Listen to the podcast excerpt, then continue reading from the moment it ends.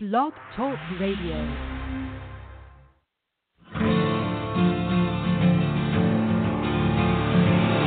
It's time to strap our boots on. This is a perfect day to die. Wipe the blood out of our eyes. In this life, there's no surrender,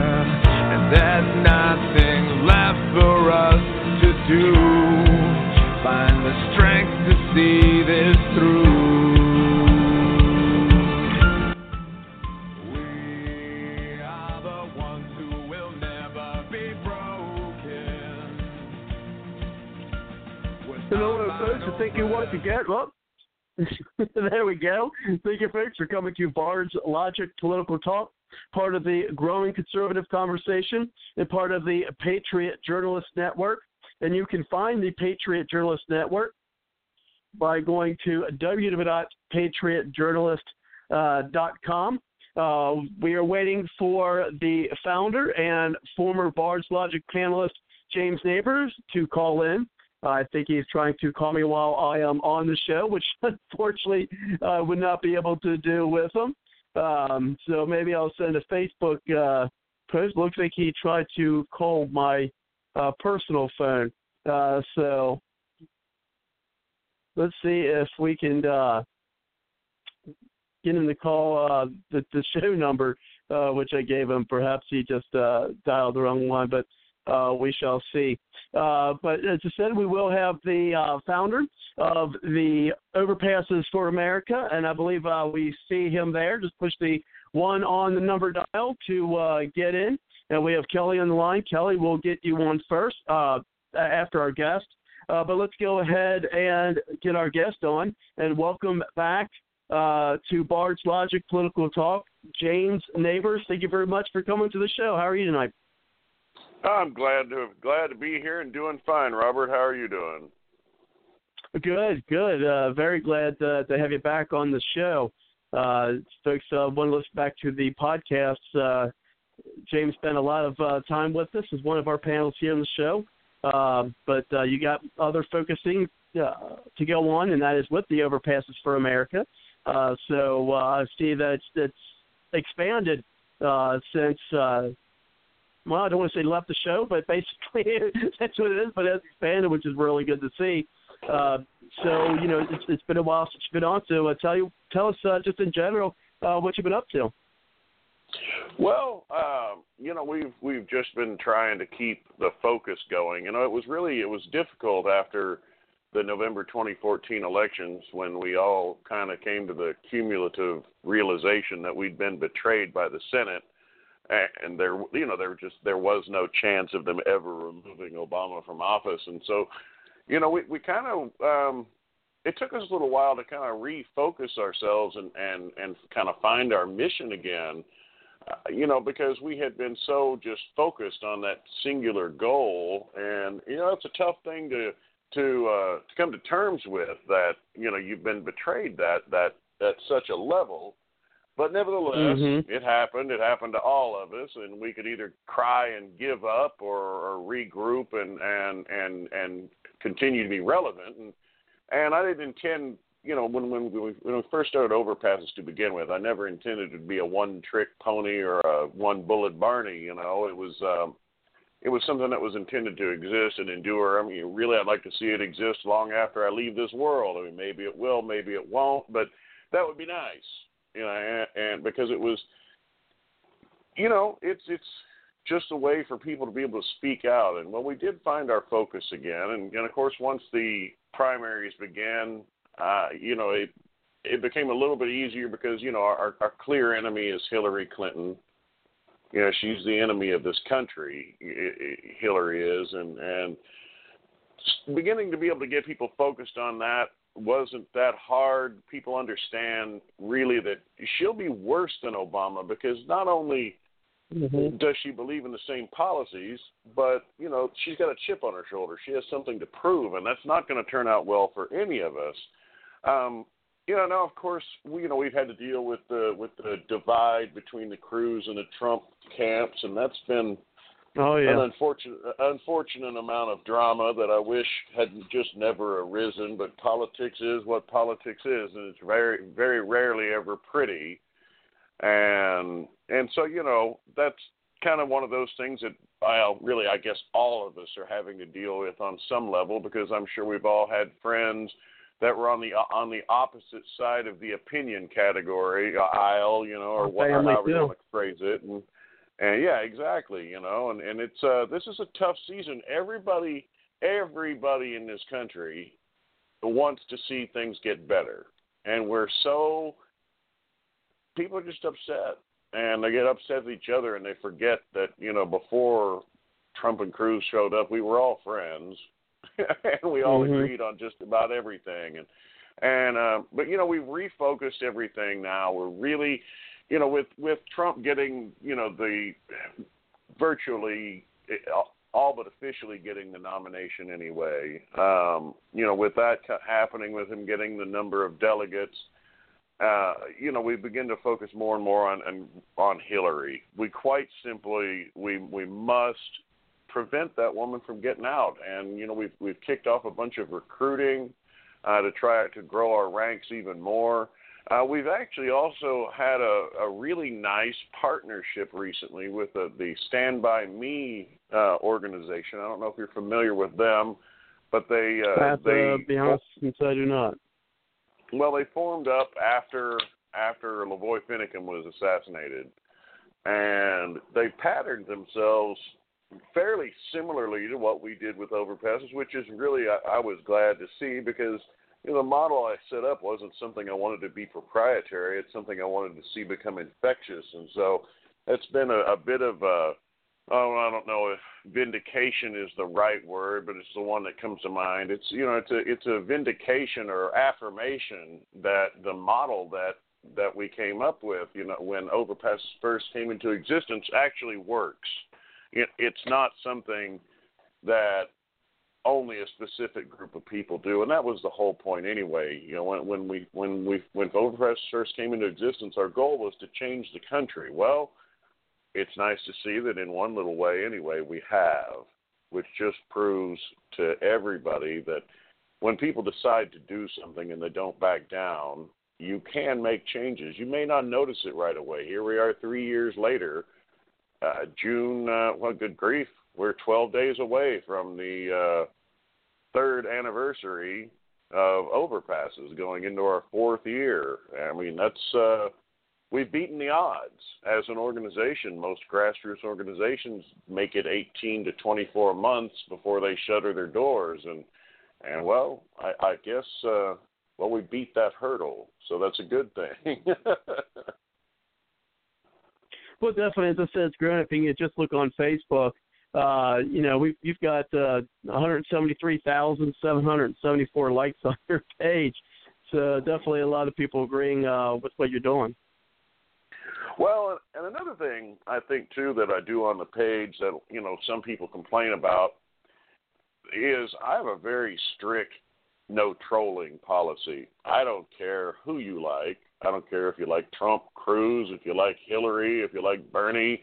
If you want to approach the page and have a civil conversation, hey, you're more than more than welcome to. I've got several Bernie Sanders fans that come on there and they just simply make their case, but they're not rude about it and they don't troll the page.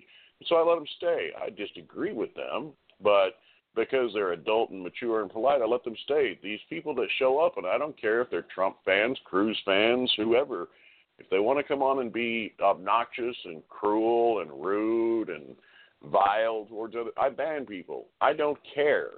I really don't care. I know I've banned people that I know. but it's because I want that page to be a place where people can collaborate and they can express similar ideas and come up with ways to, to help make it happen. And you can't do that in a hostile environment.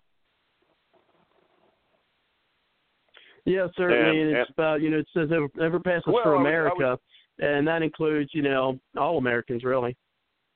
Well, it does include all Americans, you know, but but the thing, the key is, is if you're not there to discuss it in in a civil fashion, if you're just there to be destructive, then you're no use.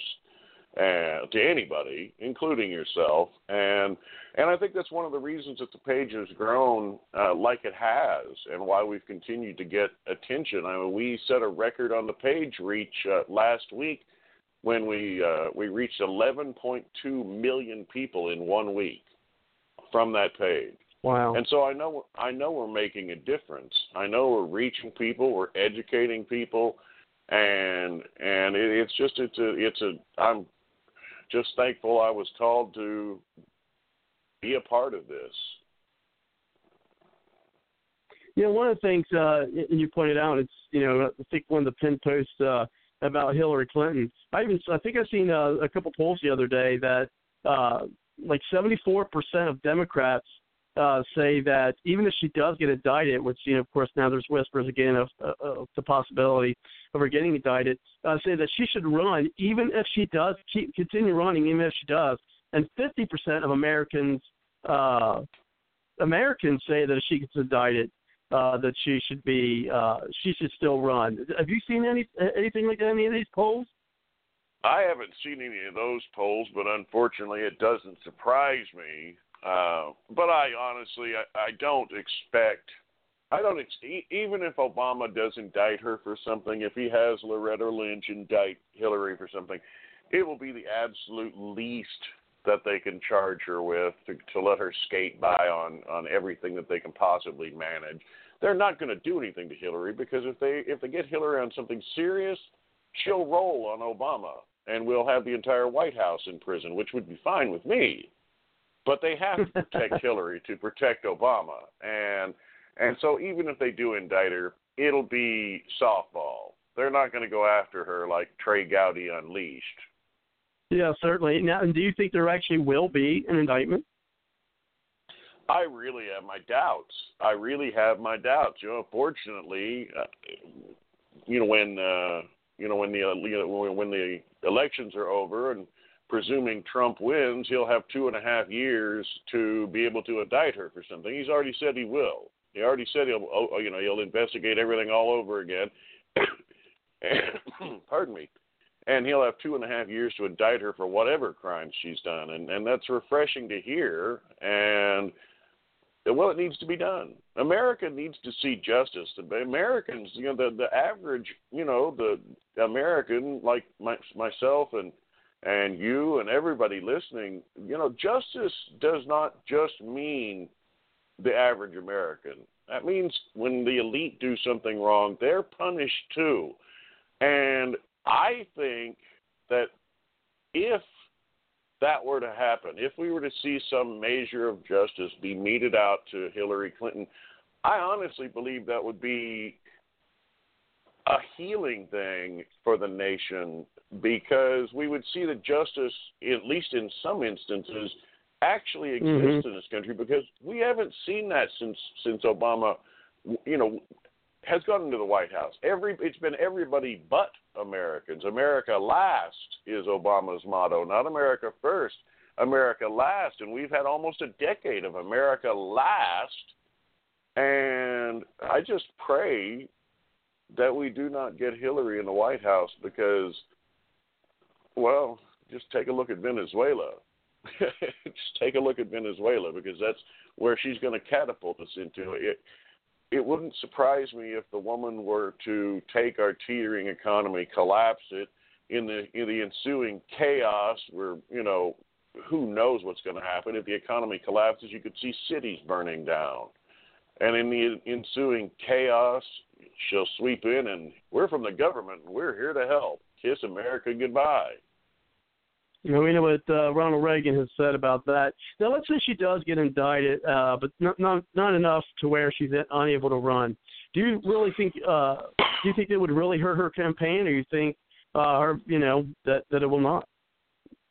Oh, I think if they can actually, I it, it, it could go either way. If they get her with something really minor, I mean, it would have to be a misdemeanor because if they get her for any felony, she's ineligible. Uh, you know, Which so if nice. they were to some right, right, but if they were to if they were to get it to something like a misdemeanor and say, "Oh, it was just a minor infraction, yada yada yada," you know, it's not a felony, which uh, um, I would actually think it would invigorate her voter base. Whereas if she were to get a you know a more serious indictment, I think it would have a hugely detrimental effect. She's going to have her loyalists that are going to say it's all a lie. She you know she was railroaded and Obama's out to get her. It's a vast right wing conspiracy, of course. And, you know, you're going to have those people that say that type of thing. But quite honestly, I I don't think she stands a chance in the general election anyway. I really don't. She is just a negative person. She really is. Even when she's talking positive, she's she's just a negative person and people are just tired of that. You know, that's I think that's really one of the biggest things, one of the biggest reasons why I think Trump has become such a phenomenon is because he's positive, he's upbeat, he gives he projects a future that people want to be a part of. And and Hillary does not. She's negative Nelly and and you know Debbie Downer. I mean everything. I mean even when she's when she's talking about I mean just anything. I mean just anything and and our our nation's in a in a if not a financial depression, we're in a um morale well uh, we have there is no national morale right now. America's probably sitting as low as it ever has as far as how we feel about ourselves and and that's why I think Trump is going to just steamroll her when it comes in November, barring you know massive voter fraud, of course. Yeah, and also, well, since you brought it up, I just posted something uh, not too long ago on uh, the Bard's Logic page uh, on Facebook. Um, and I'm just right now just typing to somebody because I'm also, as you know, uh, we'll talk about more about this later. Is working on a petition to send to Donald Trump and Ben Carson uh, for Newt Gingrich to be uh, his VP pick. And I'm just uh, thanking right now someone right now for signing uh, and just asking them to please, of course, share it uh, if they have not already. Uh, but anyway, but speaking of uh, you know Hillary Clinton uh, losing, you know, and, and I think that right now, you know, uh, electoral college wise, what I've come up with. No, you know, it's not. I haven't looked at any polls. Um, or anything of that nature. But I came up, and people could kind of play with this, and, and we used this before, and that's www.270towin.com, uh, where you could put your electoral college uh, in there. Uh, I just talked about you know the field of nation, look at the looking at the primaries and things of that nature.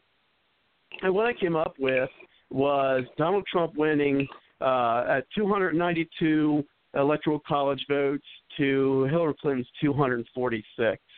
Uh, and to make a long story short, these are the states uh, that I have Hillary winning. Um, some may disagree, but uh, of course that could be part of our discussion. Uh, but I have her, of course, winning Washington, Oregon. I do have her winning California, uh, Nevada, uh, New Mexico, Colorado, uh, Minnesota, Wisconsin, Illinois, Michigan. Uh, Michigan, I think, still could go, uh, possibly go to Trump. We'll see, um, especially with uh, a lot of your, uh, you know, blue collar workers there. I would have, and I do, at this point, see Hillary, unfortunately, taking New York. I do think uh, Hillary uh, or, or Trump could possibly take New York, and of course, you know, all the northeast uh, coast states, you know, given over to um, to Hillary. But I do, uh, at least with my prediction as it is now, I do say that Trump uh, will win Ohio, Florida, and Pennsylvania. Uh, and so, and then of course the rest of the states I didn't mention. Uh, but those are the states, uh, as things stand now, that I think uh, will end up being. And I'll, you know, I, I put it posted on my page, and so I'll come back to this in November and kind of see how things develop. Um, but there any are there any particular states that uh, you think that uh, he'll surprise us with? Honestly, I I think he'll take New York. One, he's he's a native. He he wasn't just a just a senator there. He's a New York native. He's he's the boy from Queens that made it big. That means a yeah. lot when it comes to people. I mean, that's why that's you know that's why uh, you know people back their their candidates to the hilt. You know, I mean, that's their guy from there. I mean, even Mondale carried his home state. That was the only one. But but even he, as bad as he was, carried his home state. And and I I really I think uh, I think I think the East Coast. I really think that um, the heavy union states, because he's talking about you know bringing jobs back to the United States with a much more solid plan that I, I think unions agree with, despite whatever whatever leanings they've had in the past. I really see the union states voting heavily for Trump because everything he's talking about doing will make life much better for them. By bringing jobs back, they'll have more people paying union dues, and and you know factories will be opening up, so they'll be able to to get new fact new union reps in these brand new factories or these old factories that are that have been refurbished and reopened.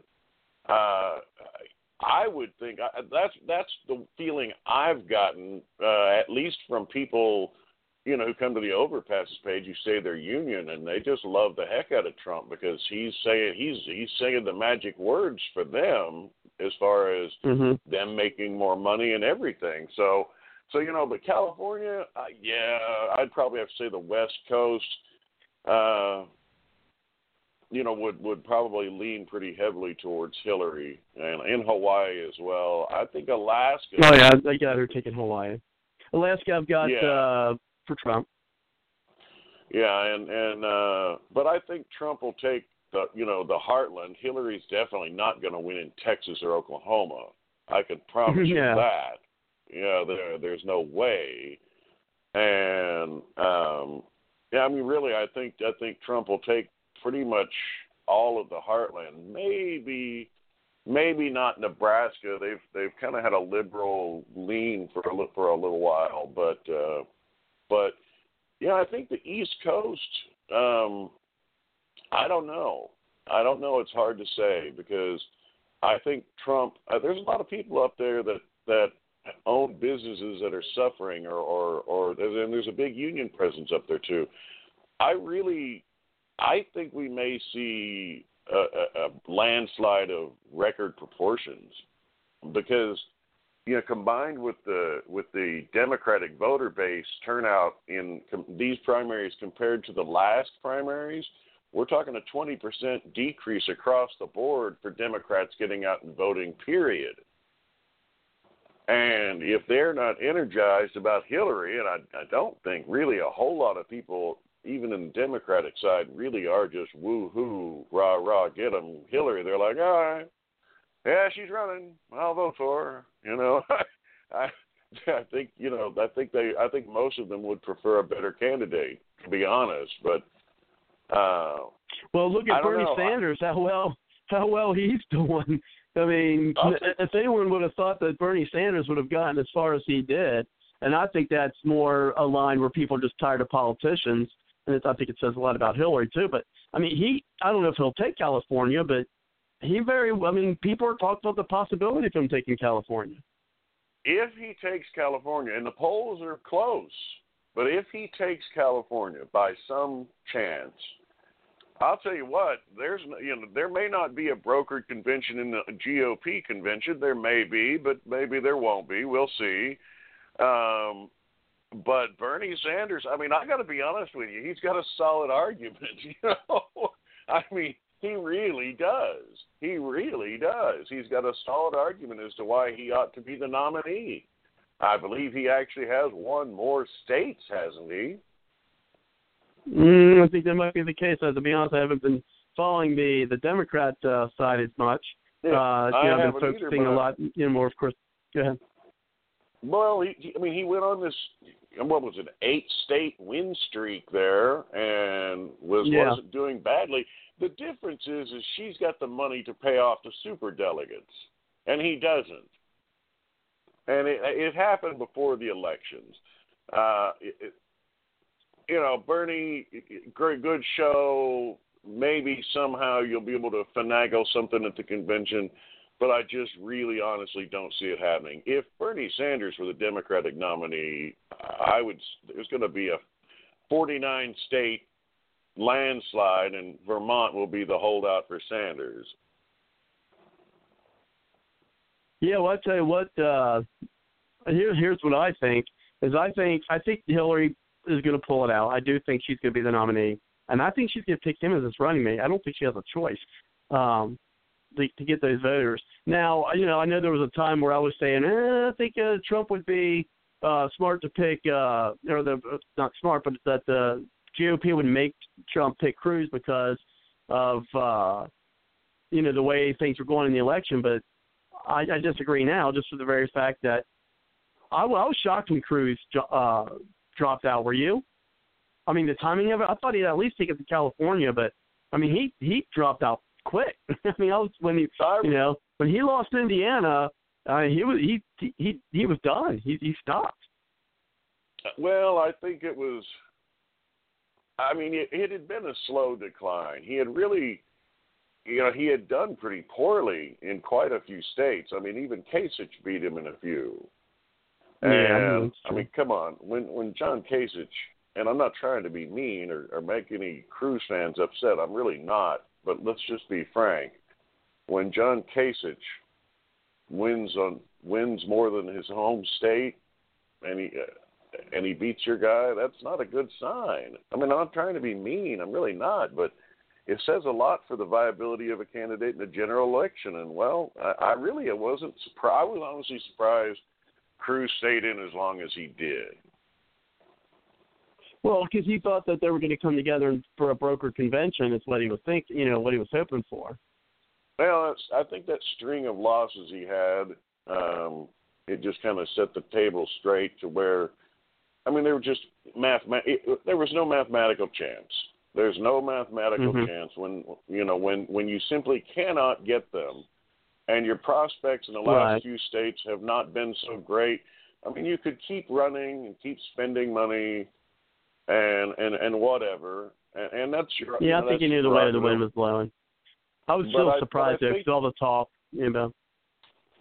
Well, I still think, and I think this may have been the thinking behind it, and, and I'll, I'll probably be wrong on this, but I, I hold out hope for it just because I think it would be a big way to heal things. But I think with the timing of, of him dropping out and the distance of time between it was between then and the convention, it'll give people time to calm the heck down Mm, I and agree. Will reo- reo- reopen that door for a Trump Cruz ticket, and really, Cruz fans need to consider this. And I, I kind of have to get I get a smile in my in, in, in, I just get get this warm feeling all over when I think about this.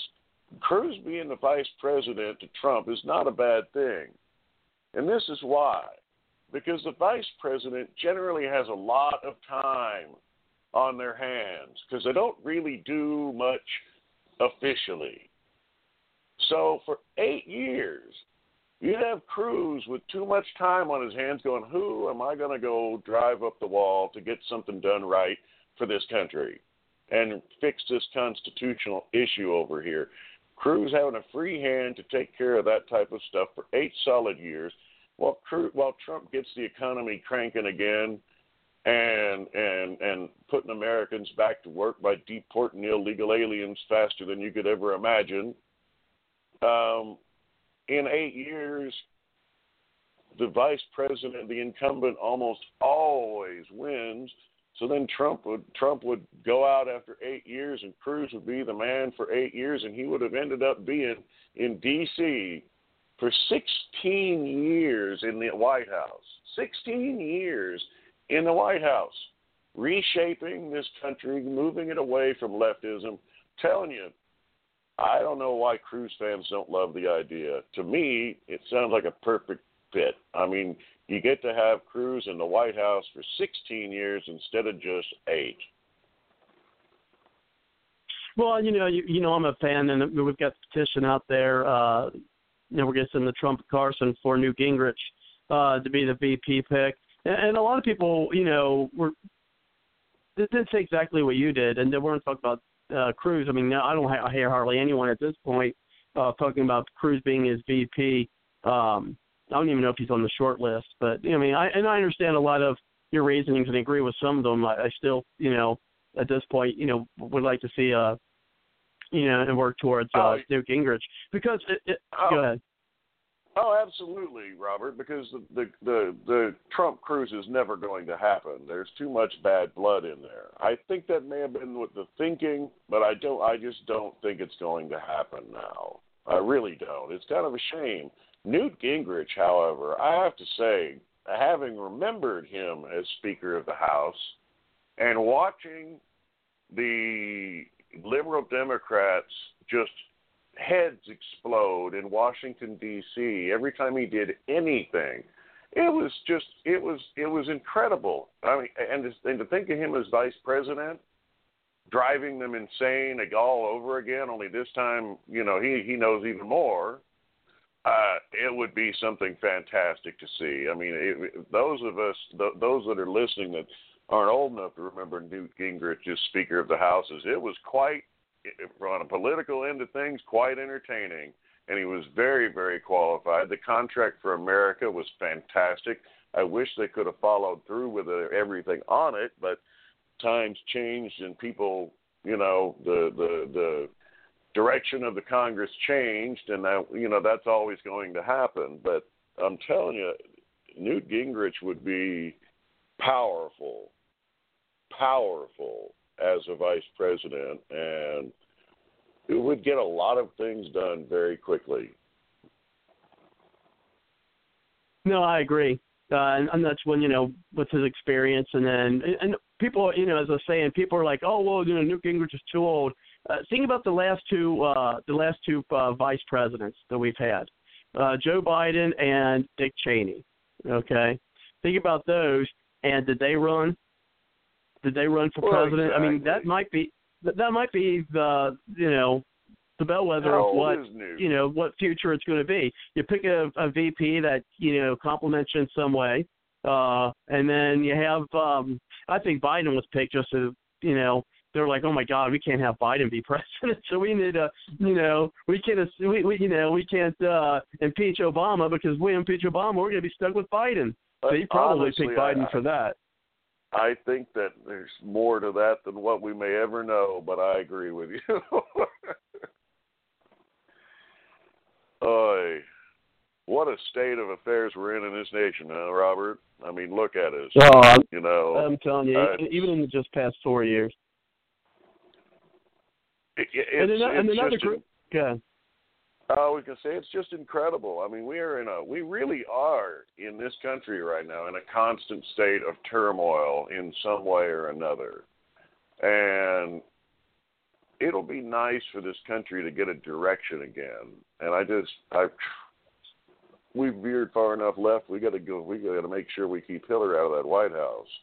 Whoever the vice president ends up being, or uh, honestly, we have just, we have got to keep that that woman will be the undoing of America. Oh, that'd be awful. But uh, since we're at the bottom of the hour, real quick, we're at the bottom of the hour. And speaking of uh, other groups, uh, let's go ahead and hear from the Patriot Journalist Network, and then we're going to get uh, Kelly in, and we'll be bringing it back uh, for our discussion with the founder of Overpasses for America, James Neighbors. You're not just listening to a show, you're part of the powerful voice of the conservative conversation on Blog Talk Radio. Nothing worthwhile has ever been accomplished without teamwork. PJNet invites you to help make a difference by adding your voice to the team grassroots conservatives working together to take our country back. To find out more, check out the PJNet hashtag and visit our website at patriotjournalist.com. Let PJNet add our muscle to your hustle. And definitely check out the Patriot Journalist Network by going to www.patriotjournalist.com. And so let's go ahead and uh, bring in Kelly. Kelly, thank you very much for coming to the show. How are you tonight? Hey, I'm doing pretty good. Uh, Sheriff Mack, who uh, one of the big uh, states, Printz versus U.S., came to my county here. I introduced him and gave him a ride to the airport. That was that was quite the amazing thing. It's like uh, anyway, I, I can go into that later. But I did want to. I, I realized something this weekend, and and I want to ask um, our guest. And hello, Mr. Neighbors, again. Hello, Um, long time no see. Yeah, yeah. Well, what I'm, um, well, I'll just, I'll just ask it raw. When you're on a bridge or when you're doing your thing, are you seeing people just signing up and helping and glad to see you're there? And are you seeing people get more active uh, from your uh, example? Well, as far as uh, our protests go, you know, actually, it is kind of funny we, you know, it, that you bring that up because I've gotten a lot of reports here lately uh, that people stopping and thanking us, and uh, you know, for the for a while, uh, we weren't exactly the most popular folks out there, but uh, but here lately, it seems like as as springtime kicks in, uh, people seem to be much more appreciative of us being out there, and we have had quite a few people, uh, you know, come up and ask how they can help, you know, and join up with us, and um, but you know, it's really it's it's been a it's been a different thing this time out because people are a lot more appreciative of what we're doing. I guess it didn't hurt that we had people burning down cities as a and blocking entire freeways to make what we do seem very pleasant in comparison. So I'd like to thank Black Lives Matter. yeah, and I want to thank you. part to make people appreciate us more. Well, yeah, I, I want to I want to thank Al Gore for inventing the internet because all sorts of altern, alternative media is waking people up in large record numbers. That's that, that's a fact. It's the first thing. It's the only thing he got right, and he didn't even do it. yeah. Uh, anyway, but I the reason why I say that is or ask that question, and and I'm hoping that you'll see a lot more people joining uh, your cause.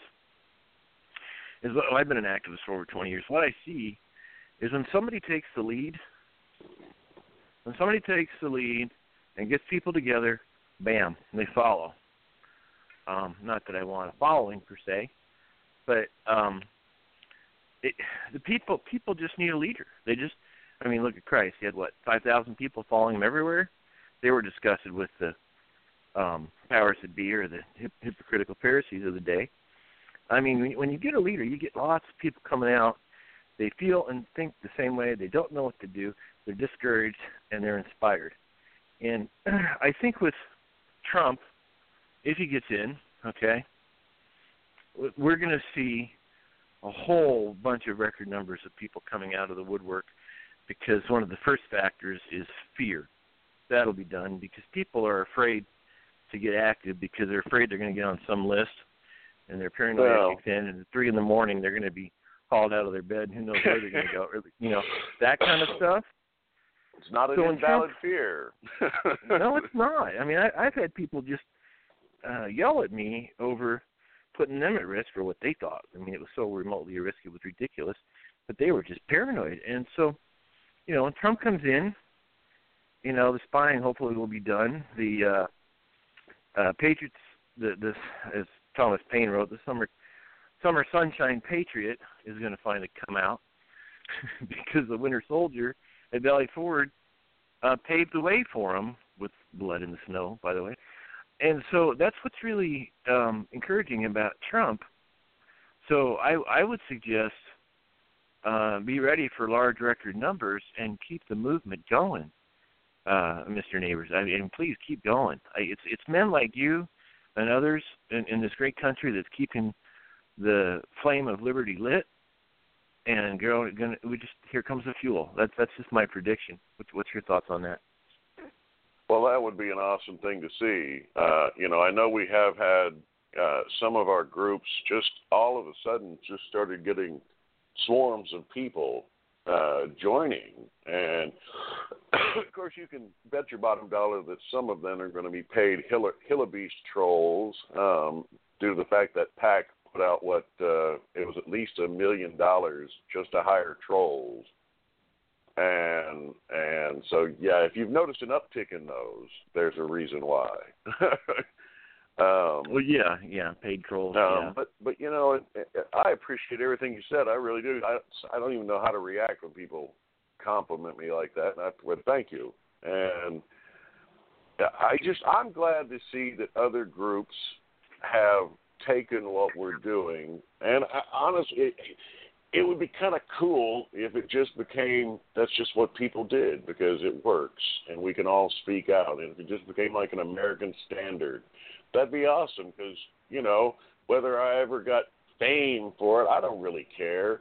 I honestly couldn't care less. I really don't like. Honestly, I don't like all these people knowing all about me. I'm a really, I'm a very private person, but uh, you know, but whatever you have to, you know, we, you, you have to do what you have to do, and everybody knows all my business now, and I guess that's just that's the way it goes, and and I'm fine with that because I'm a, I live a pretty boring life. wow. Well, but but but you know, it's it's people getting will being willing to speak up, you know, and, and it's just you take a simple sign along with you, you know, honk for America, and you put that next to a flag you've got stuck up on that overpass, and people, you just make people's day when you do it, and you may not even realize it, but that guy that, that's honking at you, you just made their day, and there's a lot to be said for making people feel better just by being there for them and that's what we do, and that's what it does. And I think that's, I, well, I think that's why it stopped amnesty in 2014 because suddenly people had hope.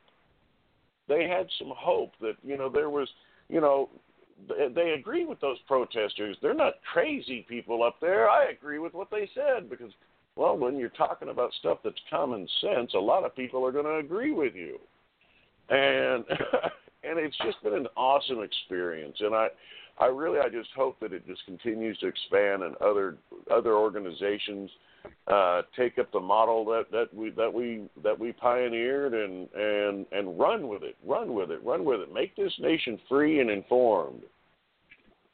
Well, yeah. What's what's another encouraging factor is, you know, being an activist for so long, and I learned more than I ever wanted. Um, I, I when when you feel isolated, when you feel you're fighting alone, it's easy to give up. It's so hard to continue on. But when all of a sudden you're connecting with people, and what I've seen since my awakening since '97, I'm just seeing people are waking up and they're getting together, and they don't feel so isolated. Once you have a group of people together, you have enormous strength and power, and the numbers keep adding. It's it's breaking that isolation, even if it's just you know, I I think if I saw an overpass, I'd be like woohoo! It's like I I feel the same way. Does somebody else out there? Does somebody else care? And the answer is yes. So I think maybe you've had more of influence than you know.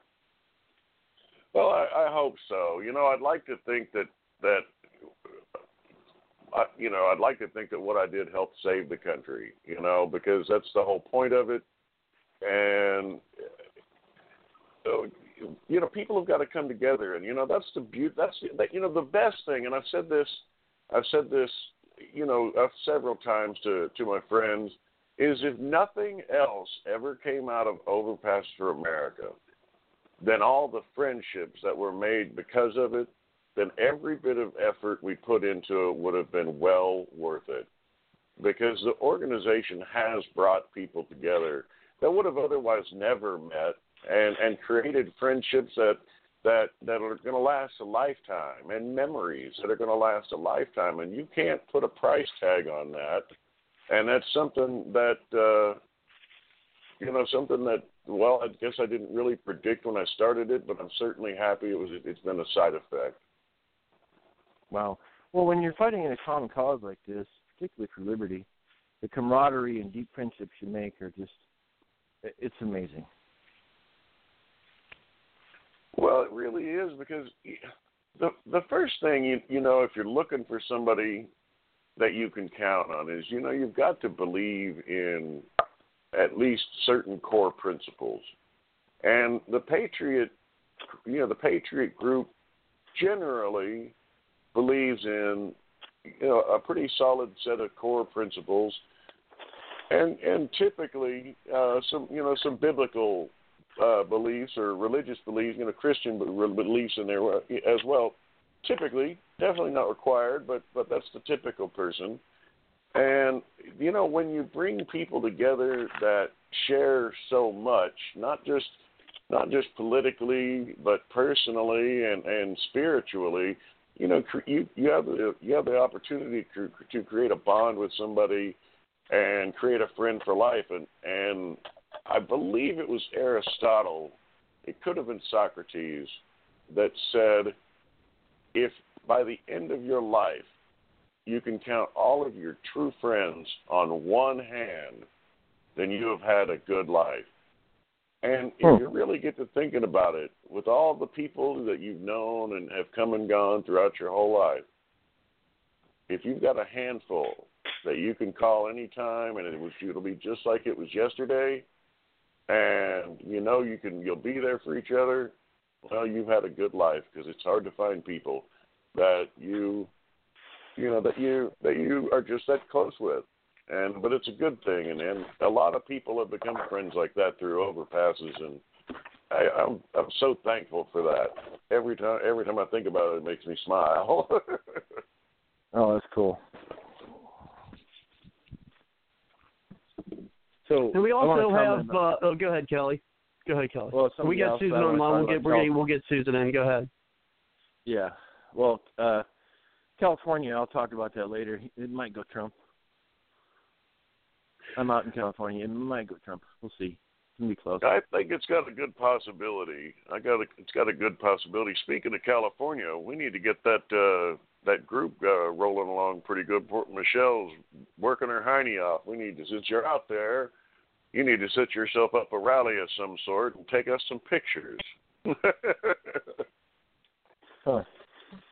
Matter of fact, uh, Flag Day is coming up, and since we're all since we're all we, we've got a moment, uh, Flag Day is of course June 14th. We're we're asking everybody who can possibly get out on a Tuesday to get out on a Tuesday with as many flags as you can muster on an overpass. Don't have to say anything political, nothing like that. Just go USA. You know, we love America and you know just just everybody you know that's got a flag tell them to come out there and you know wave it around or or fasten it to the overpass so it'll it'll wave in the breeze and and just have a good time uh it, it's early june so it shouldn't be too hot but it is flag day now if you can't do it on a on the week do it the weekend before which uh, would be what the 13th, the 12th, or the 11th, which would be Saturday and Sunday uh, the 11th and 12th. Just get your, uh, you know, get your flag and go to go to an overpass.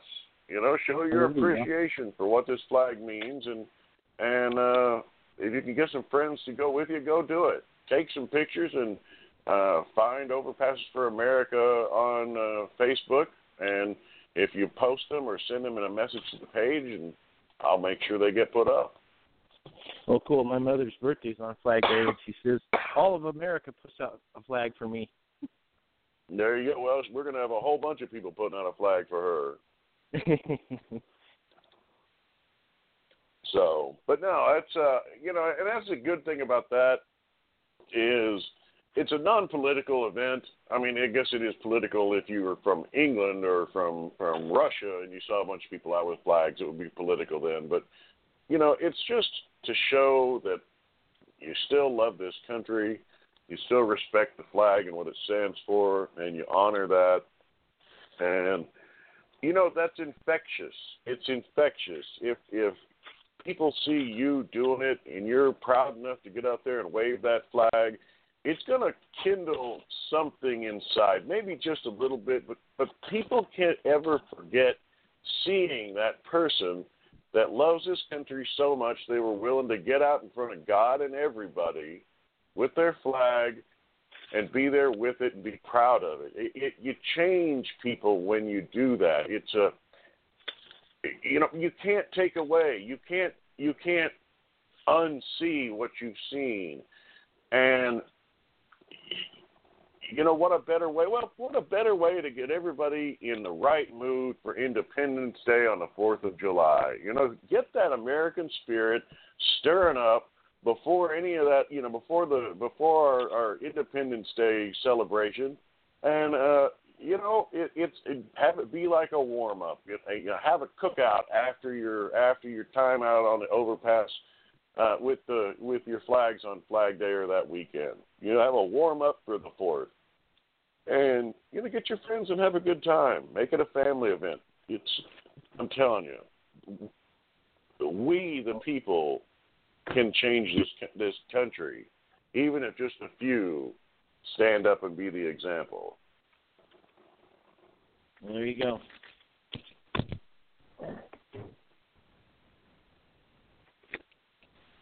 Let's uh, let's go ahead and uh, we get about ten minutes to the hour. Uh, for those listening either live or those listening to the podcast here, uh, there's uh, different ways you, you can share out uh, tonight's show, which we'd really appreciate because that's how we here at the grassroots work. As you can go to either Blog Talk Radio and you can see that little follow button where you can follow the show, where you will get email notifications of our prior shows and upcoming shows as well. You can also go to the website at www.bardslogicpoliticaltalk.com. Uh, there on the homepage, you can tweet out the link of the show. Uh, you even have a little room there to put in uh, your own thoughts. Uh, of course, you have that uh, space limit, uh, but you'll still be able to do that. And also through emails, you can go to the contact page and scroll down and have the description of the show that you can copy and paste to an email and send out to the folks on the email list. So that's just a couple of ways uh, you can do that. You can also visit us uh, on Facebook, where you can get uh, the link just by pushing the little Facebook button there on the website, as well as check out our Bloomberg TV, the Bard's Logic newsroom, where you get some articles there. We've got some articles about uh, our fan Hillary. We got some background noise going on, so I, it might be typing.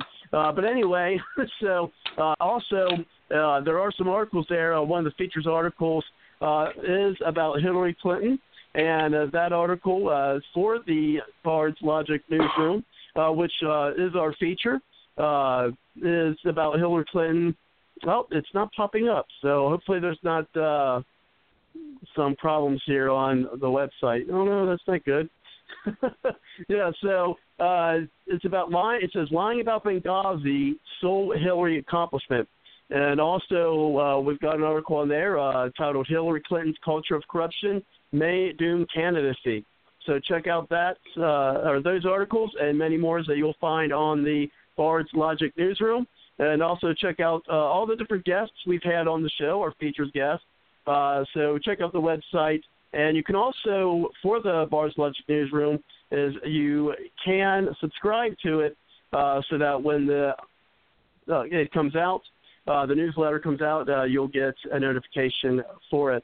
So definitely check out the website at www.bardslogicpoliticaltalk.com. And so let's go ahead and bring in Susan. Thank you very much, Susan, for coming to the show. How are you tonight? Hi, I'm I'm I'm fine. I don't know about this flag thing on the standing on an overpass, but I can tell you I already have done enough stuff to get me in trouble. So I had a on my blog. I have a a thing that's not just the blog itself, but it's called Purple Dusting. That's what my roommate Paul entitled it. And Senator Risch got a dusting from me. Let me tell you, he is for the TPP, and I'm against it. And I don't believe that TPP is constitutional in, in any way. Who's for the TPP? So, yeah, he is. Who's for the He TPP? I was, I was I was reading some articles here. Uh, not articles. I was reading some posts on Facebook that I'm having a conversation with. Uh, as you know, I multitask, and I'm having a conversation uh, on Facebook with someone. Now, who you said for TPP? Oh, Senator Risch. So I called him Oh, and. I said, "Are you crazy for supporting such evil?" I called the Senator Schatz and Sherrod and thanked him for being against it. And I told Risch that I had thanked them, and they're Democrats. I don't agree with Sherrod on a lot of things, but you know what? If you support TPP, you are in trouble with me. If you're against it, I will thank you. And so I said, That's Mr. Risch. I expect you to stand against this. And as for your free trade belief, I don't care if you order something from another country. That is not the sort of free trade we speak of. And by the way, since when do you get off supporting this president on anything? and uh, I said I told him I was going to post some stuff on his website about the TPP, which I did. And I said the John Birch Society does not agree with you either. My friend Bo, our brothers Dale and Monty plus Tom don't agree with it. You know them. Bo said, What? You dropped my name? Only to see the camp. I said, Well, you know. So she said, I'm a spokesman for the Idaho and the John Birch Society. And I said, Hey, I just needed him to know I wasn't the only one in Idaho who was against it. I needed support. So and I told him, You come to town hall meeting and I'll get a team and we'll meet you and we're gonna educate you and she was laughing like, Oh my god. I'm no good fast thinking on my feet like that. But when I called uh Sherrod and thanked him, I said, you and the John Birch Society agree on something, ha ha. I think that the uh, uh, staff member was just like, "Oh no!" so I I volunteered some names as I as I said, and uh, they'll just have to live with it. but so I think I've done my thing. Plus, I don't remember if I told you two weeks ago. I did go into the men's restroom and film that. By the way, the, at, at Target because I think it is unconstitutional. He's trying to force things in the schools, the kindergartners, and everybody showering and using. And so I went in there, and when I came out, there was no man in there. I said to the lady, I said, "Hey." I went in. She goes, "You have a right to." I go, "Okay." And she said, "You know they're going to try to pull this in the schools." And I go, "So you want your teenage daughter to have a teenage boy whose hormones are racing in with your daughter showering and everything?" Well, not really. I said, "Well, there you go." So I think I've part waving a flag, so to speak, of like a red flag with a bull. but I I think I've done that by just making these calls and doing what I did. So that's my little, you know, but uh but it's that's great if you are able to get on an overpass and do that kind of thing and um you know, on Flag Day and trouble is, it wouldn't surprise me if it's a bunch of Hispanics who wave their flag on Flag Day. Well, no, there, there there might be some of them, but fortunately, we seem to outnumber them anyway. So. Well, that's a good thing because you know one, one thing people you, and everybody one else. thing you could do though, one thing you could do though, and and I actually agree with you completely on stopping the TPP. Uh, bring that to an overpass. Make a make a a you know if you're if you're artistic at all, take a banner and some and some colored duct tape and make a sign that says stop the TP or a banner that says stop the TPP. I actually made one once. Uh, it's the tarp got thrashed later on, but nevertheless, I was able to use it at a few of our overpass rallies. So, you know, the, the the TPP is bad news, and what a lot of people don't know about and I don't know if the timing was intentional or if it was one of those bizarre coincidences that seem to plague humanity. But uh, prior to the invasion from the Middle East of Europe, prior to the invasion, um, there were riots and massive protests going on in the, in the streets of Europe, of, of well every European country over another treaty called the TPIP. And it's essentially oh, yeah. the exact same thing. And then they have an additional one called the TAA, which covers Africa. And what would end up happening is there would be a UN regulated global trade, five treaties that are all interlinked, or there are four. The TPP, NAFTA, which is Right, you're exactly. Yeah. TPP, NAFTA, TPIP, and the TAA, and all global commerce will then be regulated by the United Nations. Yeah, lucky us.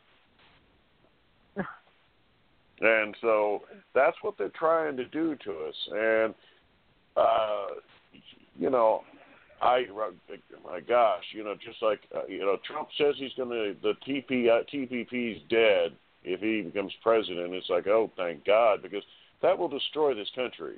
America will cease to exist. Open borders will exist everywhere. I I agree. It's, it's a bad thing. And when you have Democrats, You know, Bernie Sanders is against it. You have Sherrod. I mean, that's amazing to me. Politics does make strange bedfellows.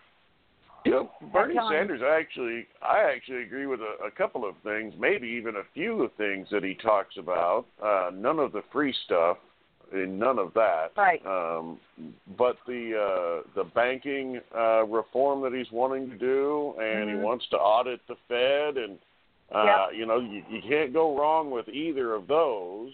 And and then the fact that you know like he opposes the TPP. Well, you know, uh, at least in some weird way he's looking out for the USA. But I still wouldn't want him as president. But at least he's just not Hillary.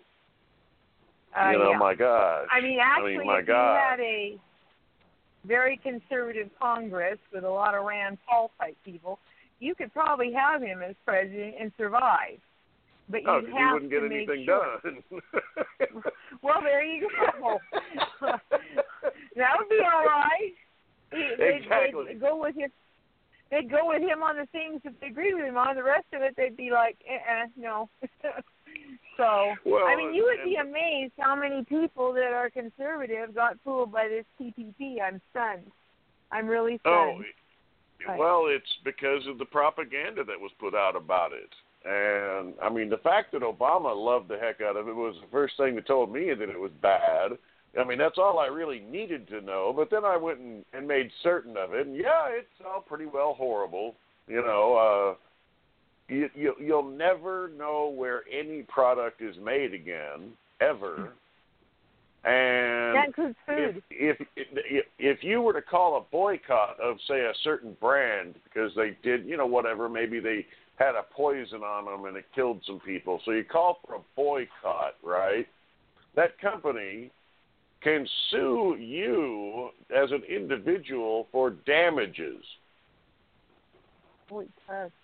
I didn't realize so that. it, Oh. it it it it's horrible absolutely horrible and and well and then there's the unfettered immigration that comes along with it like unlimited numbers of people can move in you know Yeah.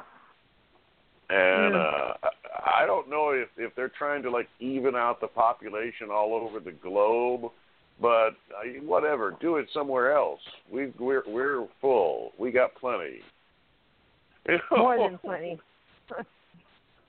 and and you know, but we we've got to, I- and I think honestly, I think a lot of this this social stuff that he's he's doing to us right now, uh, I do think that uh, a lot of it is a distraction method because you know they're doing things behind our back and trying to pass laws and things like that. Just for example, one of the things the House passed while we were all transfixed with transgender bathrooms, and I mean I got to admit it it creeps me out and it's wrong and it shouldn't happen.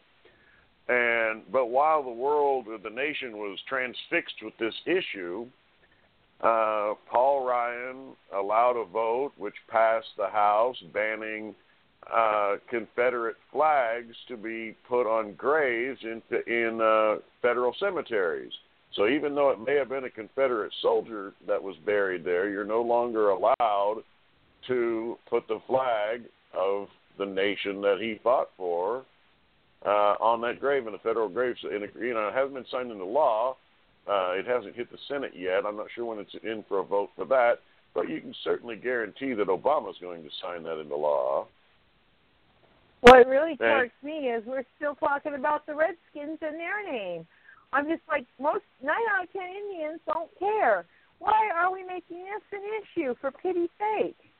right. You know, people are honestly, uh, you know, I, I think that a lot of it is is the nation's morale, the level of morale, and how low it is. Everybody, even liberals, are feeling miserable because let's face it, things are more expensive, and you just can't get as much money as you used to be able to get when the economy was ticking. You know, it's Yep. just harder to get a hold of money, and when you do, it doesn't go as far. So everybody is suffering, and so now we're starting to pick on each other and peck on each other, and and and and, and Mhm. and we're you know we're becoming more and more hostile toward fellow Americans probably than we ever have been that at least in my lifetime. And um and it's not it's not just you know black on white or or, or anything like that. It's across the board. People are on edge because well we're suffering as a nation we're doing worse now than when than has happened in a generation at least or more than a generation, you know, and and you know all this nonsense coming out of the White House certainly is not exactly boosting the morale of the nation. Well, all right, great. The ninety nine point nine nine you know percent just got walked on again. Thanks a lot, you know, and and well, it just it doesn't help. It's just it, it, and it's unintended to help I'll never think that anything Obama has done was for the betterment of America because none of it has been. None of it has been. Nope. And and he he has done what he's set to do. We're Americans are angry. We're miserable across the board, Democrat, Republican like. So the only reason Bernie Sanders is is able to uh, draw a breath in this campaign is because Democrats are just as ticked off as Republicans are and it's and and because we're we're not being represented in our government represented at all. Our government's up there to get fat and rich, and everybody knows it, Democrats and Republicans alike. And I just hope we get a you know I hope we get a president that'll be a uniter, and the only one I see being that is Trump. Hillary won't be. She'll be mm-hmm. she'll be worse than Obama as far as divisiveness goes. You know, and and it it sickens me to think how black voters like her when she's so obviously pandering to them in in a almost slapstick sort of way. And they're just, you know, the the voter base anyway is just eating it up. And I'm like, are you people in? I mean, has insanity taken over this country to where you can have this old white lady that's rich as hell who has been friends with a guy was friends with a guy up until he died that was a grand dragon in the Ku Klux Klan and she talks to you about her hot sauce and it's obvious that she's full of nonsense and she's lying to you and you take this and you run with it like it's gospel and you're going to vote for it. What could possibly draw people to vote for Hillary Clinton? I, for the life of me, I mean, she she obviously panders to people and lies just to tell them what they want to hear, and she still doesn't do it in a positive tone that woman, I don't think she's got an ounce of joy left in her at all, except for the fun camps she wants to put some Americans in. You know that that will be Hillary's fun watching closed caption or you know video or closed circuit video of, of, of the fun camps she's going to put people like me and you in, and you know, I we just can't have that woman in the White House. I guess if you want to see what true evil is like from 1600 Pennsylvania, then let's let her get in the White House. But some of the, you know, I think anybody that is on that SPLC list of of potential whatevers, you know, the people they don't like, that anybody that's on that list really needs to take these elections as if they're a matter of life and death because I really honestly believe that they very well could be. People such as myself that have openly stood against Obama and organized other people to do so, uh, I get the feeling we're on a short list. And you like him or not, whether you think, you know, I think Donald Trump honestly is the last hope this nation has. If we let Hillary get in, it's game over. You can kiss the Constitution goodbye you can kiss the United States goodbye um, because it's it's the fundamental transformation will complete. Hmm. Yeah.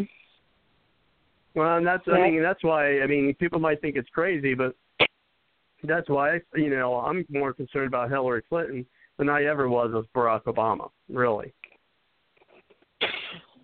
Well, absolutely. She's got a chip on her shoulder. First off, she lost to Obama, so now she has to outdo him. Well, look how bad he's been. She says she wants to continue his policies, which, you know, if that's the case, it means she wants to intensify them. And the man is a communist. So what that tells me is she's going to attempt to convert this nation to full Soviet style, you know, socialism slash communism. And I, for one, um, well, I won't take that sitting down. I'll tell you that much.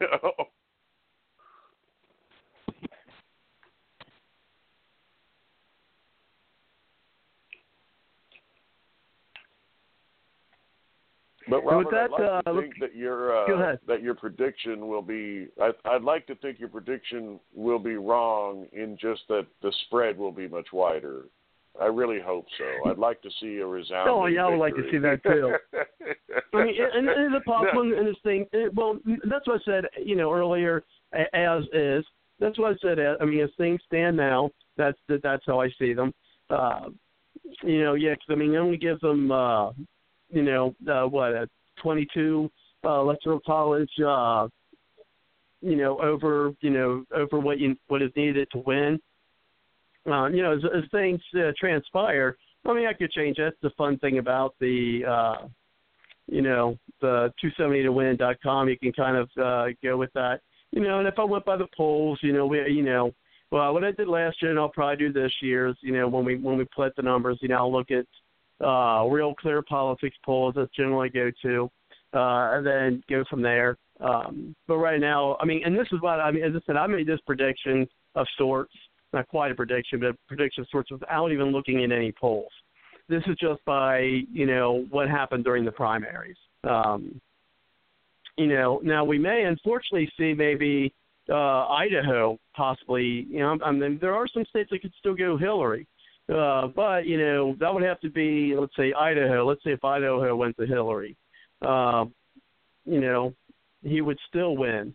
Uh, and let's say. Um, Oh, let's see.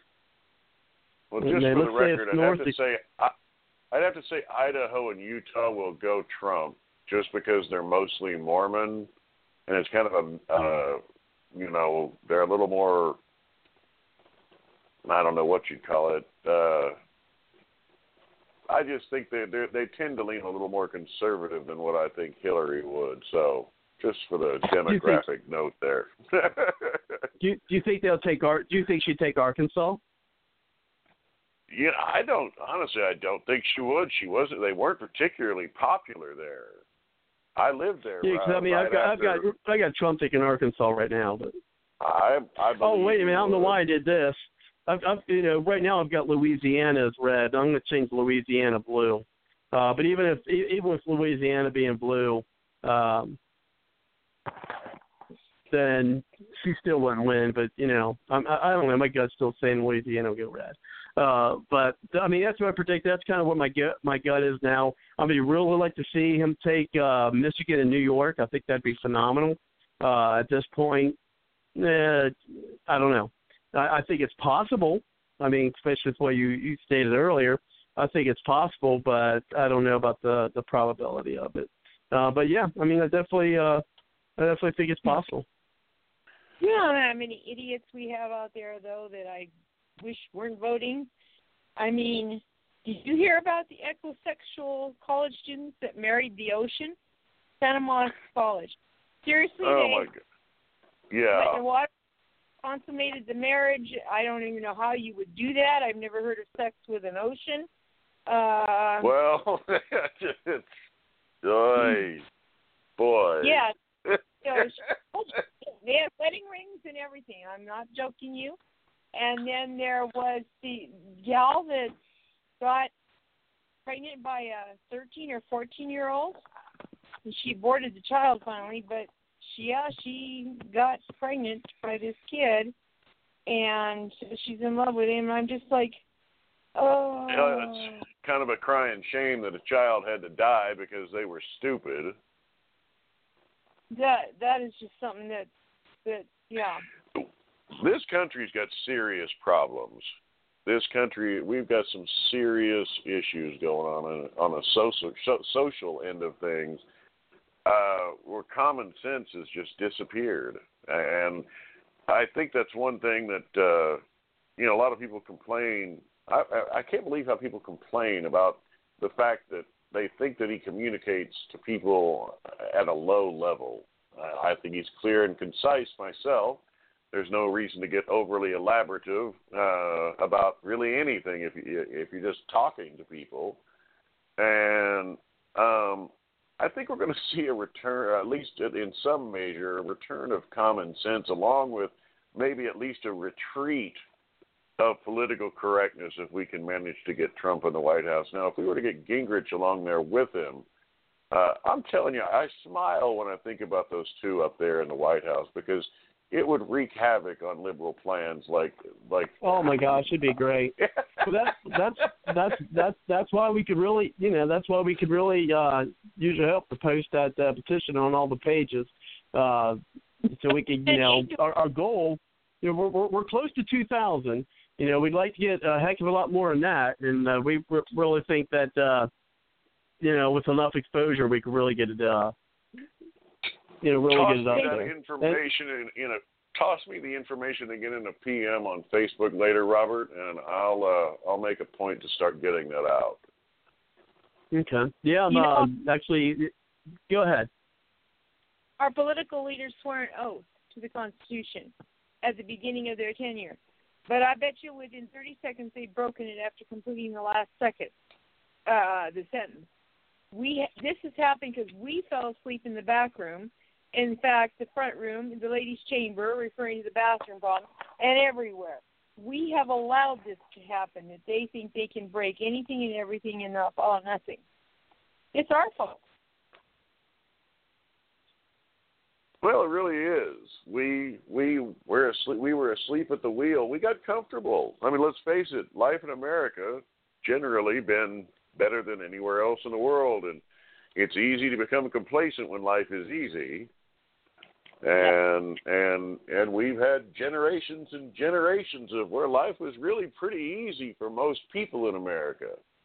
And well, now it's kind of coming back to bite us in the hiney because we weren't, uh, you know, we became complacent, and you know, as it's said, the the uh, the cost of liberty is eternal vigilance, which means you know you may be able to relax in other areas of your life, but if you want to keep your liberty, you have to keep an eye on what's going on around you. And the thing is, is this goes on. It's not just Washington D.C that's like the the that's the big public show of corruption that we all see that affects every one of us but those those people all come from one place and that's on the state level the state level of government so the the, the rot is really right in front of us the infection of corruption that is ruling this nation right now is not just in Washington D.C but it's coming from our state levels as well. Uh, you know, I've been watching them wrangle over the budget here in Oklahoma, and they don't. They talk about making these cuts, but they're they're they're minuscule cuts, and they want to keep all of these programs and everything going, and this, that, and whatnot. Instead of doing the common sense thing and say, okay, we can't live within our means, so we just have to get rid of things. They start talking about trying to come up with taxes Oklahoma is supposed to be a conservative state, but they were prepared to raise our state sales tax to the highest in the entire country because they don't want to deal with it. So the infection goes all the way down to state level, to city level, to county level. The only way it's ever going to get fixed is if people like you and I and everybody listening decides I'm going to run for office. I don't know what office, I'm going to find one where I can make a difference in in people's lives where where I live until there's a revolution by the people to to run for office and and take those positions. You don't I mean, I wouldn't know what I'm doing, but I would know at least I wouldn't be doing it in a corrupt manner. You know, I mean, I'm sure I could figure out in a fairly short amount of time how to write a law that'll be that'll be you know or a bill that that will pass muster. I it's it's it's all just a learning curve thing, but the thing is is we've all got to say, well, you know, I may not know how to do it, but I'll figure it out. But the first thing I have to do is get there and run for office. That's the only way we're going to save this country is for those of us who who, who will say, I don't care what they offer me, they're not going to corrupt me. I'm going up there to represent this country and my voters, and that's what I'm going to do. If I do it for one term, then I do it for one term, but I'm going to do it right. And that's what it'll take to save this country in the long run. Is people going up there not because they want to do it, but because they have to do it. Right. You know, though, it'd have to almost be one term or well, do you remember our Representative Helen Chenoweth from Idaho? I do not know. No, I'm in Oklahoma, so I'm not real Okay. familiar with. Really hated, very conservative. And um she was in there when Clinton was they were trying to impeach him over all the lies and the nonsense that went wrong. And they uh and I even believed it uh, because it's not like it hasn't happened. I figured it was just a mistake on her part. They said she had an affair with a married man, and she married him later. Well, Bo told me that Senator uh, Russell Pearce's cousin that they blackmailed her with lies. She didn't have an affair with a married man. They had something real or made up almost everyone, which is why Clinton was not impeached during that time. And Ron Paul was the only one they couldn't touch. They didn't dare. They figured he was just a kook, you know, that most people would think that, so they didn't try. Um, they threatened to kill Senator Steve Symms of Idaho, his son, and all of them told this personally. She knew them all. So I will say this that they do try to kill and murder and blackmail people with lies, truth, anything they can get hold of to get their agenda done. And it's very sad and very sick. It just Well, happens. Eh, Yeah, you're absolutely right. I mean, Hillary Clinton or the Clintons have so many 48, four dozen people who have had some of the most bizarre, untimely end endings that you could ever imagine that were all associated with the Clintons and some of them just I mean quite a quite a number of them just quite simply vanished never to be seen again. And uh, uh, you know, and then Vince Foster, you know, that's a I'm in, I mean, wow, as far as suicides go, I'm impressed. You know, the guy who shot himself twice in the back of the head and somehow didn't have gunshot residue on his hands, had walked through a muddy park and didn't have any mud on his shoes, and there was no gun to be found. I mean, wow. I I'm amazed. Vince Foster is the suicide king. Because if you could shoot yourself twice in the back of the head, wash your hands, ditch the gun, and go back and sit down on the bench where they find you, I, man, that's something. That is. You know, Hillary, strangely enough, I think that's the only man she really had any feelings for, and if she could do that, she had an affair with him for quite a while. And if you can do that to someone you had an affair with and have feelings to, obviously that woman is really dangerous. Oh come on! They let they let the they let the father of Chelsea go to prison for over a year. Webb Hubbell. Oh wow. You know, I mean, oh yeah. Uh, uh, if uh, it, it, I'm serious, you have to put pictures of Chelsea up next to Webb Hubbell, and then put Bill Yeah. Clinton in there, and go. I just don't see him. I just don't see any Bill and Chelsea at all, but I sure see that Webb Hubbell. Yeah, Bill is a better father than she ever was a mother. well, I re- really do. somebody had to do something. She's just uh, Hillary. I I don't know. I I just can't imagine what type of people would actually vote for her. I mean, as far as I'm concerned, anybody that voted for Obama twice and then votes for Hillary should have their citizenship revoked and banished to someplace like Easter Island. Because uh, what there's something fundamentally wrong with people like that. I mean, I don't know what it is, but if you could vote for Obama twice and then knowing everything there is to know about Hillary, still vote for her, there is something fundamentally wrong with you as a human being. I, I, I, and, and, and maybe you'd be better off on your own little island so you can do your own little whatever it is you do because you're not safe to be around other people. Well, that would be Joe Biden. he uh. said Christians violate gay rights simply by existing, and I like, excuse me, but you violate humanity by existing yourself. I don't know how the man has not. I mean, how do these the Pelosi's and the Bidens remain in the Catholic Church? How does Harry Reid remain Mormon? You know, they, they supposedly have rules. You can get kicked out of, and they've all broken them left and right. A lot of Mormons claim Harry Reid. Wait, what? Both, uh, both LDS. Her her family's very patriotic, conservative part of the John Birch site, and she just looks at me and goes, "We don't claim that man."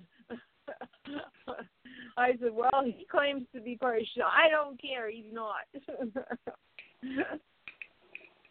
so you know, I guess a lot of Mormons don't claim him. Well, that's good to know because he's a piece of work. I'll tell you. Um, he's another one. I, I don't know. In in my wildest dreams, I'd like to see military tribunals for all of Congress and all department heads of every department in the federal government. And yeah. if they pass the, if they pass the muster, then they can go back to work. What few remain of Congress, because I really think if you were to really put them before a military court and judge them based on their actions while in Congress, I believe at least 75% of Congress would go to federal prison. Oh, wow. I, I think so. a lot of them would. And, and if anyone's I, I, wondering where it went, I just want to real, real quick, folks. Um, where it went is uh, I'm on actually the Facebook group right now called the Trump Party. Uh, if anyone here, whether listening live or listening, uh, you know, on the podcast, uh, I want to bring attention to people who I want you to report if you are a, to the admins if you're there. Uh, now there is a uh, a post there about Newt being the um, the VP pick for Trump, but that's not really what I've got. Is they've been getting really nasty uh, with one of the posters there, uh, you know, with the name calling things of that nature. But the the thing that uh, that really takes the cake. And if you are a, a, a member of the Trump Party, I want you to uh, report these guys. It may even be the same person. But in, in their tirade of making fun of people, they've got this kid on there who's in a Superman outfit, who obviously, may even be a man, who obviously is a person with Down syndrome. And the post says, I can count to potato. Really? Really? You're going to make fun of somebody by putting a post of someone with Down syndrome in a Superman costume and says, I can count to potato on it? Really? And these two wow. human pieces of debris, human pieces of debris. Okay, look, you could call anybody any name you want or whatever, fine. You can call them, you know, fat whores like they did, and you can call them libtards or whatever. But you do not post. Okay, and this is the guy who did that. Who uh, it's Ryan Zimmerman. He says, "Hey Ryan, another person found your 2015 Halloween picture."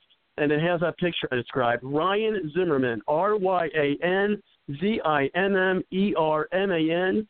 If you are listening live now, I suggest going to the Trump Party group on Facebook, if you are a member or not, and to uh, go to the admins and and report them.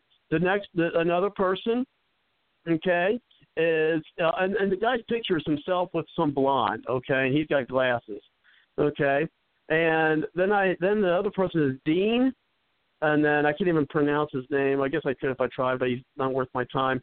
Uh, but the last name is B A A D S G A A R D.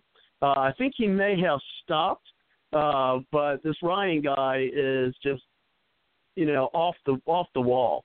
Okay, and so if you're the, you know if you're there, uh, go there now. If you report them, I'd really appreciate it because the thing that really pisses me off and yes, I said it, even though it's not Bard's Logic After Dark, is that that SOB put this guy, obviously with Down syndrome, on there, in that in that costume, saying that. That really effing pisses me off. So uh, please take some time, take some moments, uh, and and report these guys, especially Ryan R Y A N Zimmerman Z I N M E R M A N. His picture is himself with some blonde and he's uh got glasses and he's kind of a stocky fella. And so that's that report that guy because that really is is over the top. Really that's over the top. Uh, anyway let's go just, ahead and, and and get go ahead.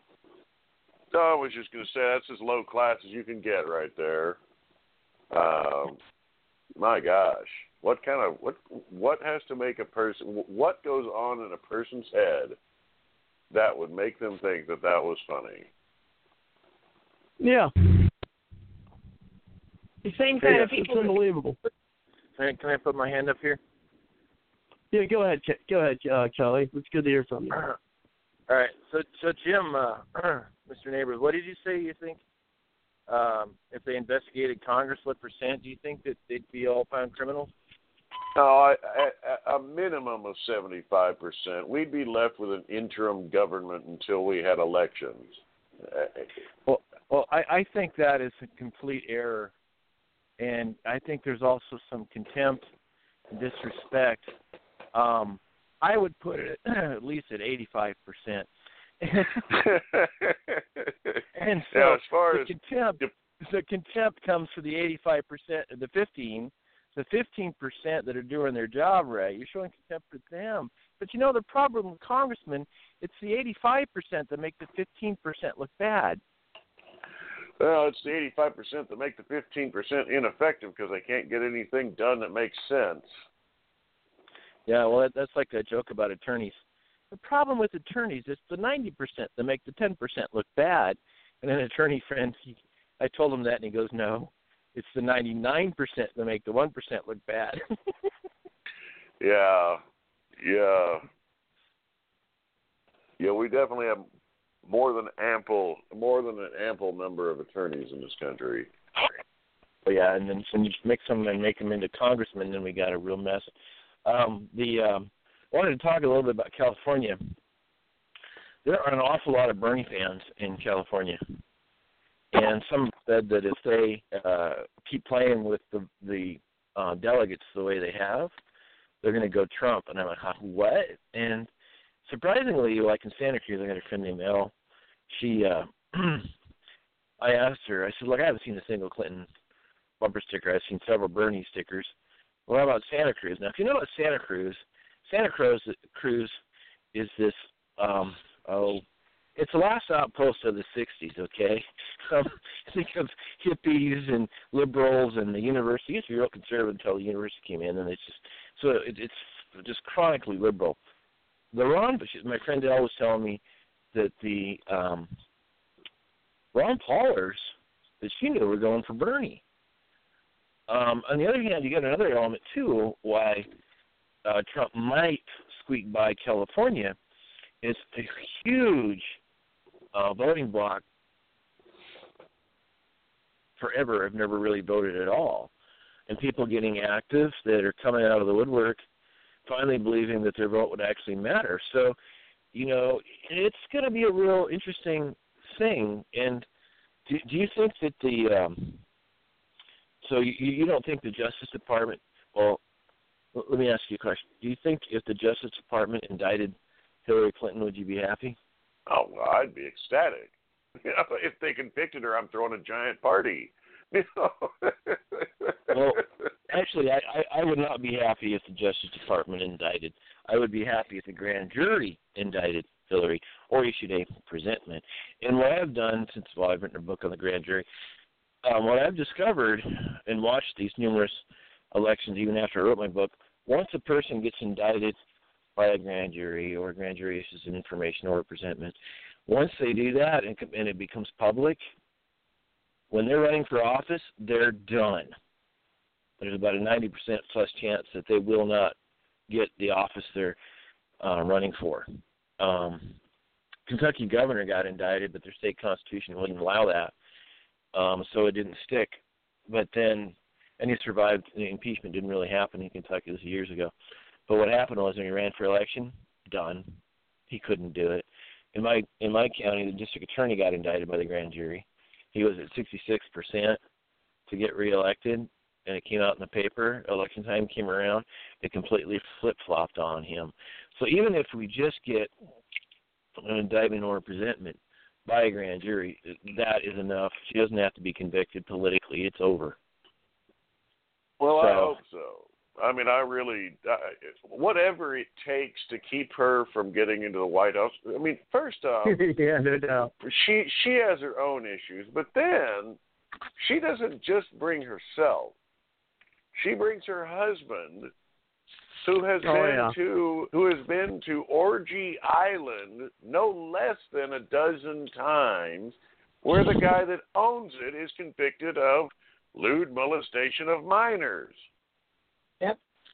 So Bill Well, Clinton's hanging out with child molesters on Orgy Island, and this guy wants to get back in the White House. I mean, wow, wow, wow! I can't believe that the Democrats, who are always going on about you know the war, Republican war on women, when they've got the biggest womanizer in the entire country, that's going to get back in the White House, and they're all for this.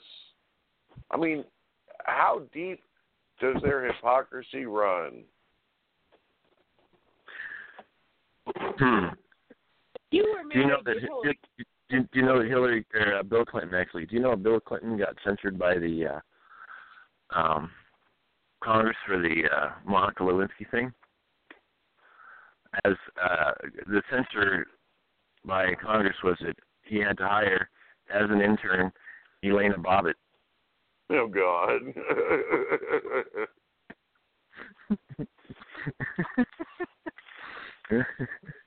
oh.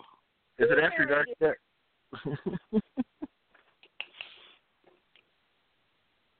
hey, Robert, Hey, one of the things I wanna- Light after dark? Yeah, it's not Bard's Logic After Dark yet. But let's go ahead Well- and, uh, you know, some time ago I was at a Trump rally when uh, Trump was in Ohio. And uh, I interviewed a, uh, a gentleman who it was his first time voting, and you I want to play this clip because I think it, uh, you know, talks true what, uh, to one of the things that uh, you were bringing up, uh, and so and that James, but you were bringing up, and so I'm going to play that because I, I don't think you had the opportunity to uh, to hear those, uh, and so here's uh, here is that audio of a guy who's a first time voter, uh, never voted uh, ever before in his life. Um, and so uh, now it's a, it's a longer clip, uh, but uh, well, did I have two of these? I thought maybe I might even had two of these clips. Uh, first time voter. Let's see if uh, uh, this one is it. Go ahead. Here we go. Was at uh, Freedom Works, uh, as I said, rally yesterday. Uh, they did a straw poll where 88% of the people there picked Cruz. Okay, now a lot of folks were there because Glenn Beck was there. Glenn Beck is a, uh, you know, he's already, you know, as you know, he's endorsed uh, Cruz. Um, but you know, it's, so I'm there. I'm there. You know, yesterday. I'm here today. Trump rally. Want to get uh, people's perspective because we know when I play. I mean, Super Tuesday already be over, but we will be moving forward the uh, election. So tell me, uh, why Donald Trump? Why, why is Donald Trump your pick? Why Donald Trump? Because he's not a, a career politician. Mm-hmm. Yeah, this is the first time I've ever actually got out to vote or Mhm. come to a rally. Wow. And, and just tired of politics as usual. Mhm. And we need we need someone that is not politics as usual and in, in the White House representing us and send a message to the, to, to the politicians up there that we're tired of politics as usual and the, the, the destruction of our country. It's, you know, I'm a, I'm an ironworker, welder, trade. Okay. And, you know, the, the, the steel industry is crumbling. All, all of our industries is crumbling. And it's because of the politicians selling out America. Okay, yeah, because people saying, you know what, last 40 years, what, what, have, they, what have they done? The bad trade deals. I mean, hmm the, the worst trade deal, I, in my opinion, was NAFTA. NAFTA was it, it, it was the worst trade deal that was ever made. You know, after NAFTA, all our, all the businesses left this country, and here we are. What what we got left?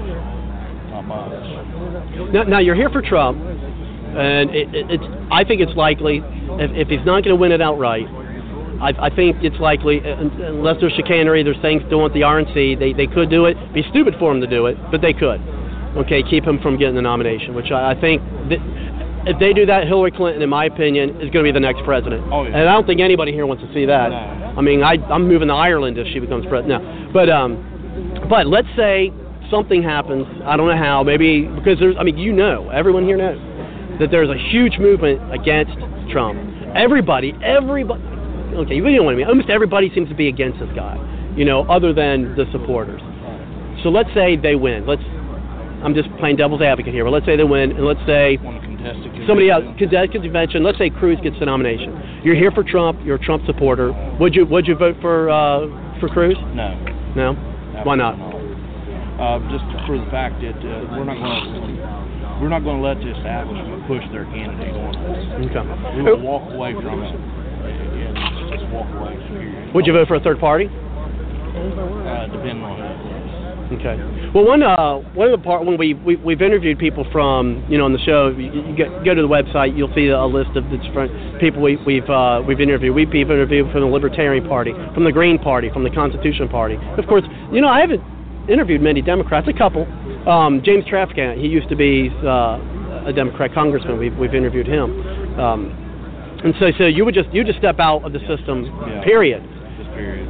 Wow. And do, do you think a lot of people who are who are coming to vote just for Trump came to ju- first time as you said voting because of Trump? You think they would do that? I believe that, that, that the, the people that Trump has drawn into the Republican Party will step out of the Republican Party just as fast. Okay. Very good point. And I think that's a point that I think you know the Republican Party. I think that's a, a point the Republican Party should. Uh, to do. It sounds like trade is your is your biggest issue that, that they cover. Is there any other issues? Let's say, for instance, you know about immigration, things of that nature, but a hot topic. What, what what's your thoughts on that? I mean, something needs to be done about it. Um, I don't, I don't per se believe that there's going to be a wall built, or even that there needs to be. The immigration does need to be handled.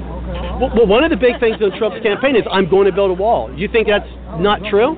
I ain't gonna say it's not true. I'd say he would like to, but whether or not that will actually come to be, you know, Right, because he is going to have to fight. And And see, and when he says, "Well, it's negotiable," negotiable, people saying, "Well, now see, he's backtracking. He's backtracking. He's starting to understand the political system." I'm sorry. Go everything's ahead. negotiable. Everything's negotiable. I mean, So you don't see that as a bad point? Him saying everything's negotiable. No, no. I mean, you, he's the, he's the president. He's not a dictator.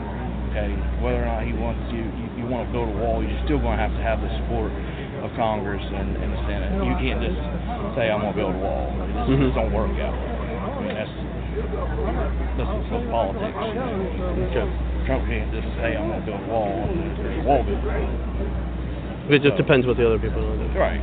You got to get Congress to, to stand with you and the rest of everybody. But there doesn't need to be something done on immigration. It's a it's a huge problem. So you're not, um, you know, never voted before. You're not even. Are you, are you a registered Republican? Yes. Did you recently register? I guess for for pump, so you can vote in the primary. Yes. Okay. Actually, my my cousin's here, or my nephew. He uh, this is gonna be his first election. He's he's gonna he still has to register. You got to register, but uh, so he can so they can vote. Um, and so now that you're in, the, in this you know politics, you're, you're following things of that nature. Let's say you know Trump wins, what have you. Do you see yourself voting in other elections now because now you're in, you know you you've done it, you've you've been there, you've got this experience. Oh, yeah. Is it something you'd want to do again? Yeah, yeah. Do you mind if I ask you how old you are? Uh, 40. You're 40. Yeah. So you're 40 and just now starting to get into politics. Yeah. See, and I think that's. because before go ahead. There, there was no there's no sense. I mean, there's never been a candidate that represented that, that, that was a, a not career politician. Career politicians will say anything and do anything on both sides of the border. Yeah, and that's one thing I think that attracts a lot of people to, to Donald Trump is that. Um, so, is there anything particular? As I said, I'll be playing this on uh, Wednesday evening uh, tonight. Is there any particular issue, any topic, you know, regarding you know what you've seen during this election that you, you haven't heard people talk about, or something you want to emphasize, you know, about what you've seen with this election? Not particularly. Just Okay. that uh, I think that the biggest thing with, with uh, Donald Trump is the more the establishment keeps on trying to, to tell people not to vote for Donald Trump, is the more we're going to do. Uh, people are tired of being told who who they can pick and who they cannot pick, who's electable and who's not. We're going to Mhm. make up our own minds. Well, great. Well, thank you very much. I really appreciate it.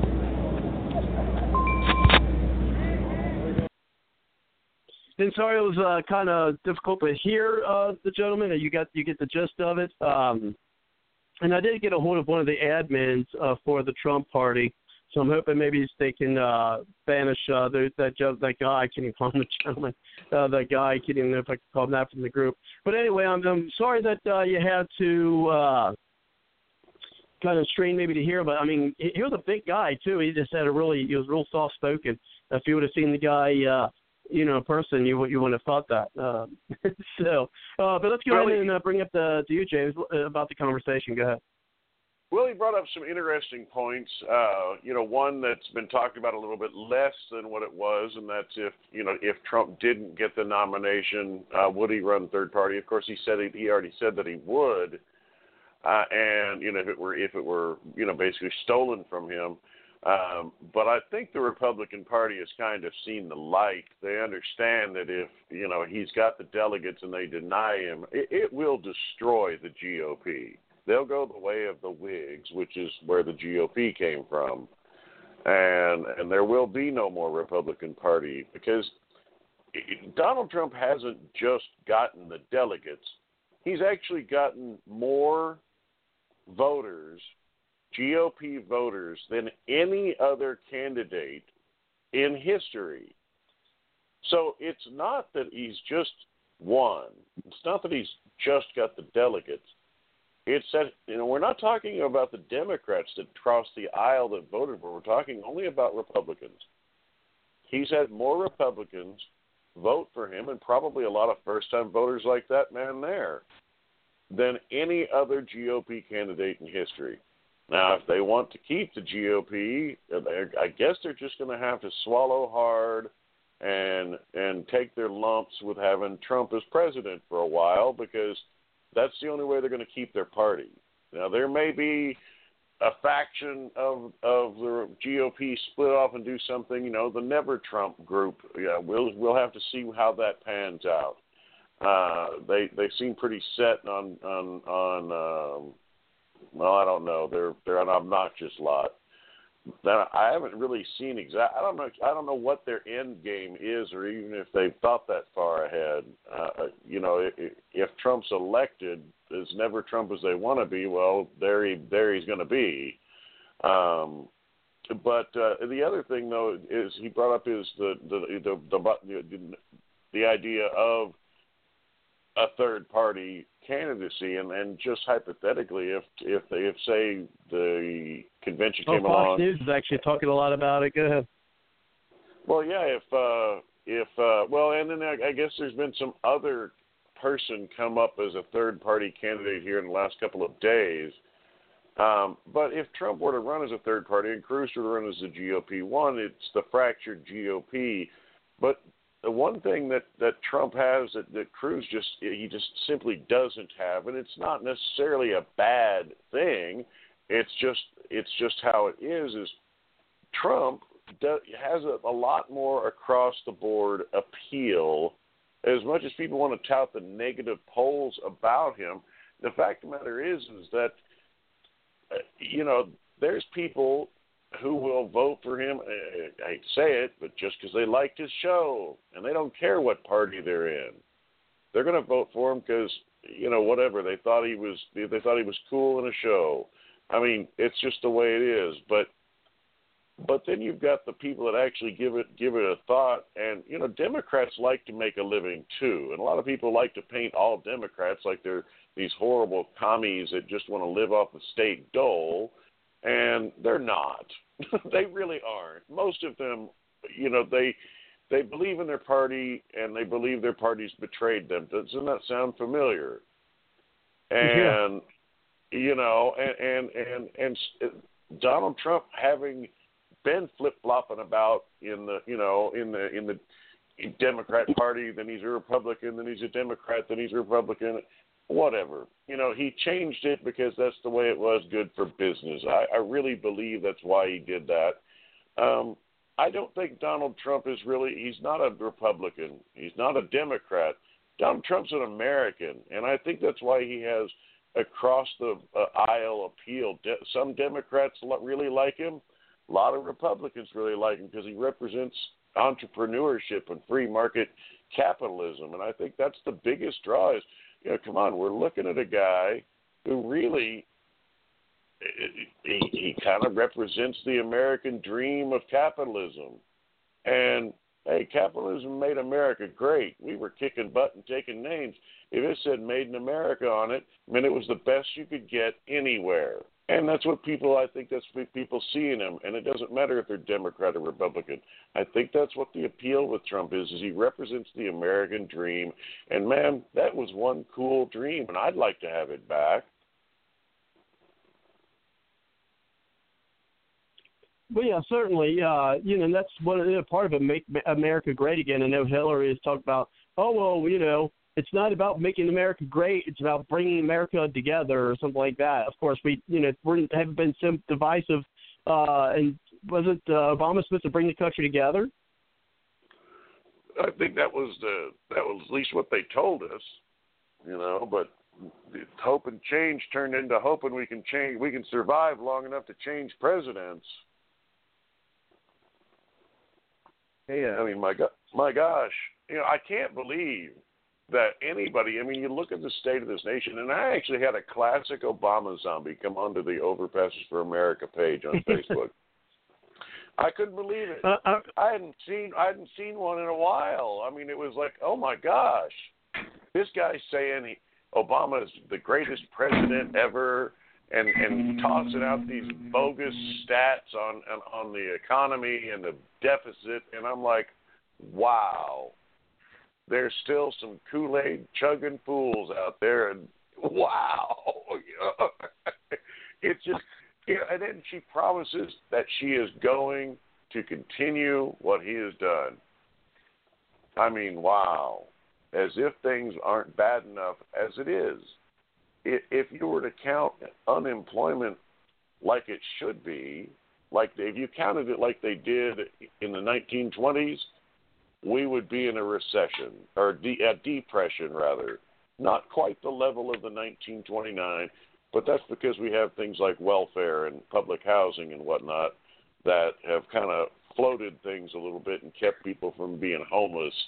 So, but it, by the numbers, we're not in good shape, and we do not need a continuation of that policy because it's driven this country into a hole and it's going to take a little digging to get out of it.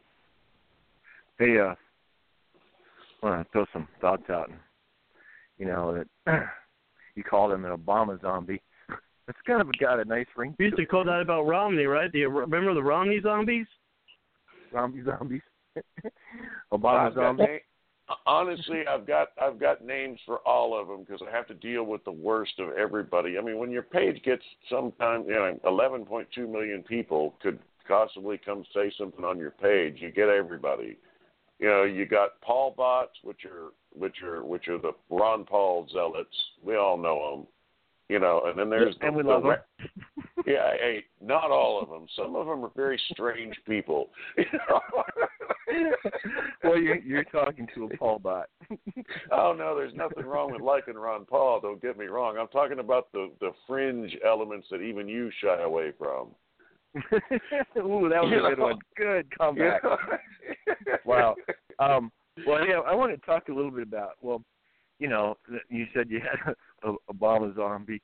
Um, you know, you know what? You're God bless you. Your free opinion, your right to be an activist and everything else. You want to be a far left wing socialist progressive d- Democrat. That's fine with me. Just don't vote.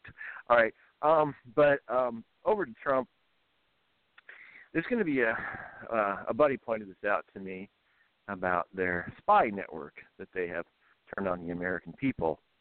And Trump gets elected, hopefully, he will turn their whole system on them, back on them. And you were talking about 75% Congress going to jail. You know, not just that, but you get people in the Pentagon, you know, Congress, you got all over the place.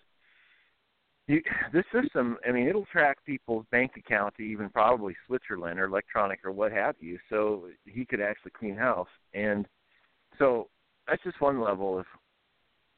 But who, you know, first thing he's going to do, cabinet. Of course, you're gone. My people come in. Turns over to the military. All right, all those people that uh, generals that got out because you're you're frustrated and disgusted. Why don't you come back in because we need you?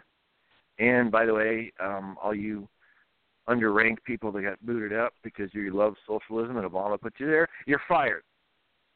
Then you go over to the Pentagon, you do the same thing. You're fired.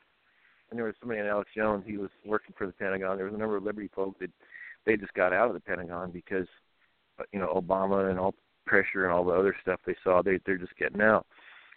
So boom, you got the Pentagon changeover, you got FBI changeover. You're going to have um, well, some I've heard it said that 25% of the federal government is going to uh, quit when he becomes a president. Well, if that's the case, if I was Trump, I'd say, good, because you were going to get fired anyway, and I'm still going to do some firing. And by the way, you people who were actually love the liberty in this country, and, and you were you left or got fired, come back. The nation needs you. I mean, just a whole paradigm of of going from these these these uh, the know boo socialists back into people that want to make America great again. What I mean, it's not just because of one man. Yes, it is, but in bigger part, all these people that can get back in the government with their expertise could help America. I mean, this would just be absolutely stunning and amazing. I mean, it's not just Trump; it's everything, and he knows how to delegate. That's one of the best things about him. Well, that's absolutely how he's as successful as he is. He knows how to identify talent, and he knows what the he could. He he, he obviously has a keen sense of telling what a person is best at and setting them to that task. I, I, I really, I the part I would look forward to really mostly, well, besides watching truckloads of uh, and busloads and trainloads of illegal aliens being deported, that I really want to watch. I'm not kidding you. I'm not kidding you. If I find out there's a schedule like at 10 a.m. every day, they go by on the highway near, I'm going to go out with a lawn chair and I'm going to watch and I'm going to wave. I'm not kidding you. I'll take pictures. Bet me. I'm telling you. If I see it, I, I'm so going to be on it. Bye bye. Hasta la vista. Well, could you because, could you imagine the, could could you imagine the government agents who are still sticking with their job and they're so frustrated because they got their hands tied, they want to do the right thing, and all of a sudden changing of the guard, and they're like, "Woohoo! I'm so glad. I am so glad." You know, and and they're going to know who to get back in place and who else to get back in place. I mean, could you imagine the joy you'd have going from Obama to Trump if you really want to make America great? Gosh, I mean, well, I know a bunch of government workers. I'm a civil engineer. Know, I interface with a bunch of them. Trump says that if he's elected, that he will investigate and indict Hillary if she's guilty of something. Right? That's what he said it several times. Several times. And let's say he actually pulls it off.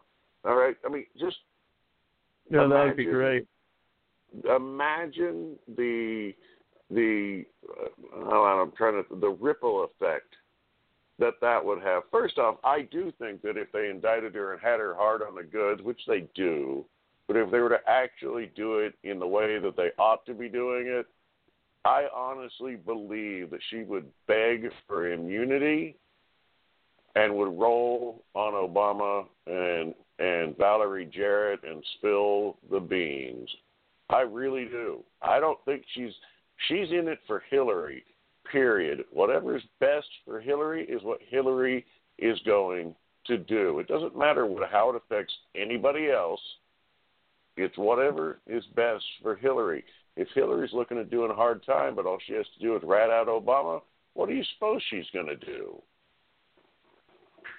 You know, she said this thing. At this point, what difference does it make? Remember her saying that in contempt? I'd love, I'd love to hear her say that from jail. no, I, I would want to go on a tour. I like, I like to go on a tour of the prison. Why? I always, I only really want to go by one cell, and that's Hillary Clinton. And they're like, really? Why is that? It's, I, I just have to say something real quick. I promise I won't be rude about it. I won't cuss her out. Nothing like that. We'll make it real quick. And they're like, well, okay, sure. And they take me over there, and she walks up to the freaking bars or the door or whatever, and she she says, "What do you want?" And I say, "What difference at this point does it make?" oh gosh. Oh, I mean, you know, I, if, I, if, if if I was a warden at the jail, I would charge charge a hundred bucks. Entry. Hundred bucks a head, man. You know, each person you go with one, two security guards because we don't want any.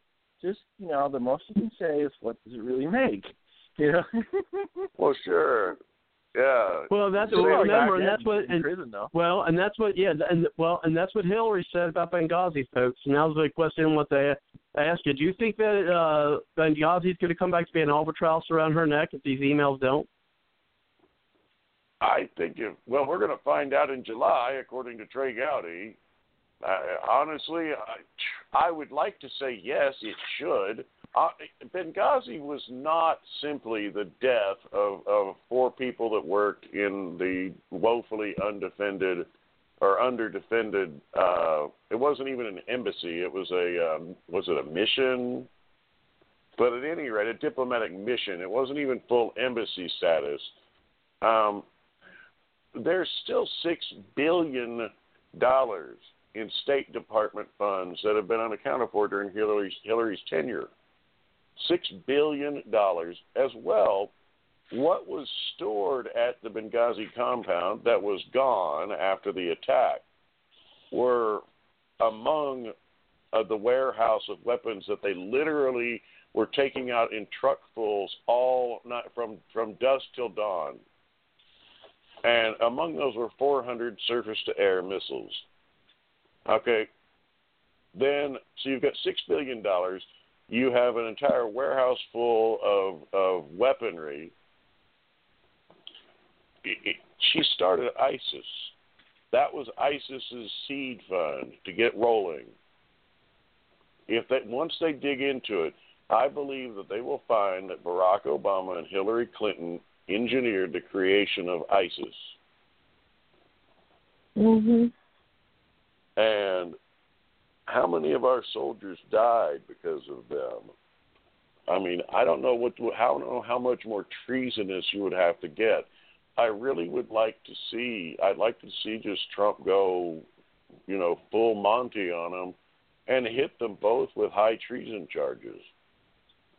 And What about the, SEAL, what about the SEAL Team Six? We had uh Michael Strange on or Charles Strange on uh talking about that. Well, exactly. Extortion 17. That's just obscene what happened there. It was, I mean, Joe Biden and Defense Secretary Leon Panetta identified who it was on national television, and then they were put in that helicopter, which wasn't even combat rated because it was from the late 60s. It was a Vietnam War era helicopter, had none of the air defenses Right. that the standard uh, Chinooks that they took in did. None of it. It was, and then the uh, Taliban that went in with them were swapped out at the last minute. it was, it was just sick. It was so clearly an assassination of the only people that could identify or that could verify for certain that the that the assassination of Osama bin Laden really did happen. There's only one of them Oh, left, and he's yeah he, he's toeing the party line. But that's what I'm quite certain the orders were. This is what happened. Yes, sir. And the rest of them, maybe not He's so probably much. afraid for his life. Well, that too. Probably. that too. But you know, it was it, you know that was the the coordinated assassination of our special forces right directly from the White House. Yeah, you and they got away with it. And and so yeah, there's a lot of oh my gosh. I mean, if he were to really, I mean, he says he wants Trey Gowdy for his attorney general. If he just Really? told, yeah, yeah, if That's, he that, told that's Trey one of the people on the short list. Yeah. yeah, if he told Trey Gowdy, you have a free hand to do whatever you feel is necessary to bring justice to this nation, and just walk away. You know, you know, Mr. Trump, you know, President Trump, don't you think he's being a bit harsh? It's like he's the legal expert. That's why he's the attorney general. Wow. Hey, uh, real quickly, did you know that treason possibly carries the death sentence? yes, indeed. Oh yeah, certainly. Yeah. I, I, I- think I- the sentence. I, I think they should carry out the sentence on the steps of the Lincoln Monument. That way, it can be seen from Congress. yeah, yeah, kind of kind of scare him into it. Go ahead, yeah. Colin. Hopefully, Hey. hopefully, uh, Trey Gowdy has a document I wrote because the Obama administration has blocked petitions to grand juries.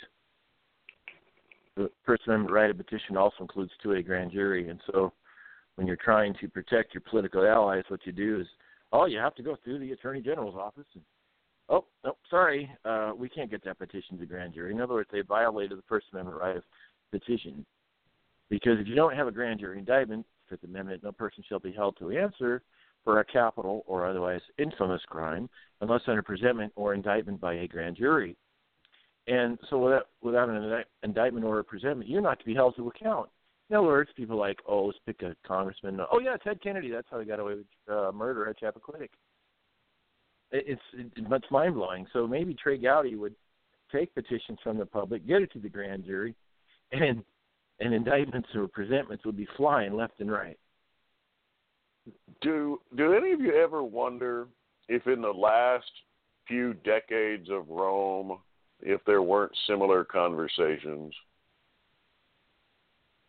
You know about Yeah, the there are a lot of people who on. uh yeah, there's a lot of people who um you know, kind of make that uh, connection between Rome and uh the United States.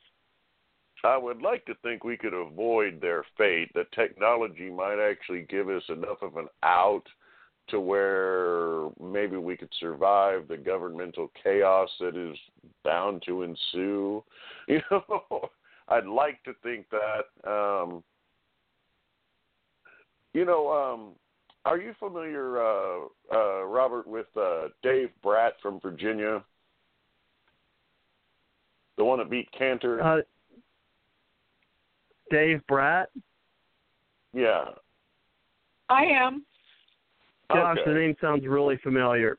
well, he's he is like the he is he is an economist and a math like I think he's got like some sort of well he's got some sort of degree in uh in some sort of in in math. And anyway the guy knows numbers very very very very well better than you know probably all of us combined. And unless you know you, you have a talent you haven't told me about. Uh, um Well, but he has uh, he has Alex said Kelly be that the math person in this group. he has he, he has said that on our on the current on the the current course of spending and interest that the United States federal government is currently paying that in 10 years that the entire budget of the United States government will go towards nothing but welfare entitlements and paying the interest on the national debt. No military, no roads, no medical, no VA, no nothing except for welfare and interest on the debt. Now, I'm hoping because Donald Trump is such a, you know, he's a bean counter, you know, and I'm hoping that he can look at the U.S. government from the eyes of a businessman, which I'm sure he'd probably do better than I could ever try, and just eliminate entire departments that just quite simply, well, one, aren't within the venue of the Constitution of the United States government. We've got far too many agencies for the enumerated powers of the federal government. Most of the things like like the Department of Education, the Department of Energy, the EPA, uh, the Bureau of Land Management, all of those departments should only be taken care of at the state level if you choose to even do it. But they are not part of the enumerated powers of the federal government. And I'm hoping that, you know, between his business acumen and understanding the 10th Amendment, which he has really shown in a lot of instances, uh, particularly the people out in Oregon and with the Bundy situation, you know, he said the Bureau of Land Management is dead wrong and that most of this needs to be turned over to the states for management. Well, if that were the case, the Bundys would have not had a problem at all. There would have been a problem in Oregon. And so he understands that a lot of this stuff, need, or at least he seems to, should be delegated to the states. Well, if we can eliminate these entire agencies of the federal government, that's the biggest problem we have with our federal government is that it is so big that it doesn't even know what it's doing. And it's grown far beyond the scope of the Constitution, and it's grown far beyond the scope of its budget capabilities. And there's going to have to be cuts made, and I'd like to think that that'll be one of the things that he makes as as you know eliminating entire uh, uh, agencies from the from the federal government and he could say it has to be done simply for cost saving because we're 20 trillion dollars in debt. And how could people say no? Well, that's also something Gingrich was talking about is uh, either getting rid of or uh, revamping some of the, uh, you know, some of those as well, some of those departments. Well, I think if we were to continue to have a Department of Education, that it wouldn't necessarily have anything to do with uh, telling the states what they need to do, what they, you know, as far as education, but they would be there to maybe be an auditing agency. They go and make sure that there's not, you know, waste or fraud or that the students' grades are you know, being manipulated, you know, or or whatever like that to keep the honesty there. Now, you know, that might be a use, but I really don't think that the cookie cutter Department of Education style of education really works because there are just quite simply different cultures within the United States, the borders of the United States of America. Not everybody learns the same way. Every, I mean, I guarantee you, everybody that, that that's that's on the show right now, we all learn at least a slightly different way that fits ourselves. A cookie cutter solution to something is always bound to fail because people don't we don't fit into into into uh, squares very well because most of us are kind of round. So you know, you know. Well, I don't so, know if. uh I'm just kidding. Go ahead. Yeah, but you know, so I'd like to think that that he could he could do so and list it not only out of necessity but out of constitutional integrity. You know, it shouldn't have been there to begin with. We need to save money, so let's just call it even. Get rid of it, be done with it. We'll give them unemployment, yada yada yada. They can get a new job because we're going to make America great again. Whatever, you know. Um, and let's get go ahead, and then we're going to bring John in. Go ahead. No, I'm just Robert. I just see a lot of upsides. I see a lot of upsides, and I like to. I try I like to try to be optimistic where I can.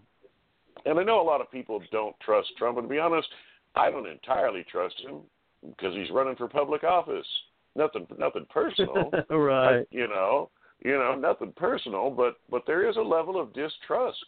I hope he does an outstanding sure. job. And for the rec- for the record, when Obama was first elected in 2008, even though I didn't vote for him, I genuinely hoped he would do an outstanding job because first and foremost, I'm not a Democrat or I'm not a Republican. I'm an American.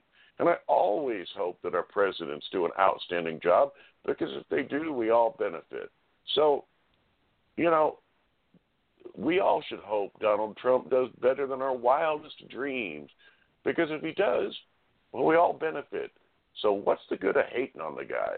You should be hoping he's going to do a great job because it's going to do you good too. So, people need to lighten up. wish him well. You may not like the guy, but wish him well because if he does well, you'll do well. We'll all do well. So, I don't know. I just, Robert, I think people need to drop all this hate and just wish well. Start thinking positively. That'll be the best Donald thing Trump. to turn this country around than anything else. Everybody needs to think positively. There's, you know, you can't wish hate on the guy because if he does a crappy job, you suffer for it. That's cutting off your nose to spite your face, and that's useless and it's it's counterproductive. And I just wish people would stop. I really do. We all need to stand together. I- We're all Americans. And uh, you know, hopefully we'll have uh, you know, I know people are saying, oh well, you know, people want Obama to fail. It's no, we didn't want Obama to fail. We wanted the liberal policies to fail. And real quick, since we did talk about uh, you know, getting rid of or changing uh, departments, I'm just gonna play this really short audio clip that I'm gonna get John in. Uh, about Newt Gingrich uh, and on the uh, EPA, which you know everyone here knows I'm an environmentalist, uh, but this is what Newt had to say about that. Now, I believe, and by the way, about 75% of the American people believe, that relying on science, technology, markets, and incentives is a better future with better solutions than relying on bureaucrats, trial lawyers, litigation, and regulation. It's a very fundamental question about can we do it better? I want to replace, not reform EPA, because EPA is made up of self selected bureaucrats who are anti American jobs, anti American business, anti state government, anti local control, and I don't think you can re educate them. I think you should allow them to go home, get a college job, write their memoirs, what I did before the revolution, and just go on with what we're doing.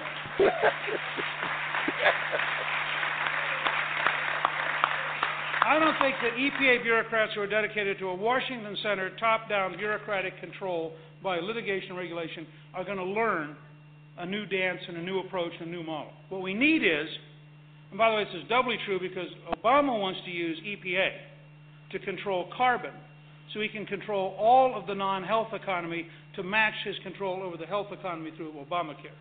And it's the two of them together that are such a fundamental threat to freedom in this country by centralizing power in Washington, D.C. Now, a new Environmental Solutions Agency, I believe, would do a better job of protecting both the environment and the economy. The principles are straightforward. Localism when possible. I believe local people who actually live there may have a higher value for their environment than a Washington bureaucrat who's never visited their town and may never have even been in their state. I believe that state governments can be very reliable partners and that there ought to be a cooperative attitude from Washington seeking to work with the states, not a dictatorial attitude seeking to tell the states the limits of some bureaucrat here based on paperwork. Amen. I think I just I believe said that incentives, innovators, and entrepreneurs can solve environmental problems and improve the environment better than bureaucrats, regulators, and litigators. I believe the new Environmental Solution Agency should see communities, states, and industries as partners, not adversaries, in solving problems with win-win approaches. The Environmental Solutions Agency should look for new science, new technologies, and new approaches to get more energy, more jobs, and a better environment simultaneously. As an American, I reject the idea that you have to choose one or the other. We have never done that in our history. We have always believed we can create a better future, and in my mind, a better future has a healthy environment and a healthy economy and healthy local control within a constitutional system of a limited federal government. And we Americans should be able to do that. And uh, let's go ahead and bring in John. Then we'll get some comments, uh, of course, uh, from you, James, and then Kelly and Susan as well. Uh, thank you very much, John, for coming to the show. How are you tonight? I'm doing fine, Robert. It's a great show so far, and um, I just wanted to share it. a perspective that you guys were talking earlier about the debt and stuff with our country, and I think many of you may even remember when Ben Carson was bringing up about the fiscal gap if you Google the fiscal gap, you really see a better picture of how indebted we are because it includes a whole lot of other things that are off book, fuzzy math, accounting stuff that our government does. And that puts it closer to about $212 trillion that we are in the hole for.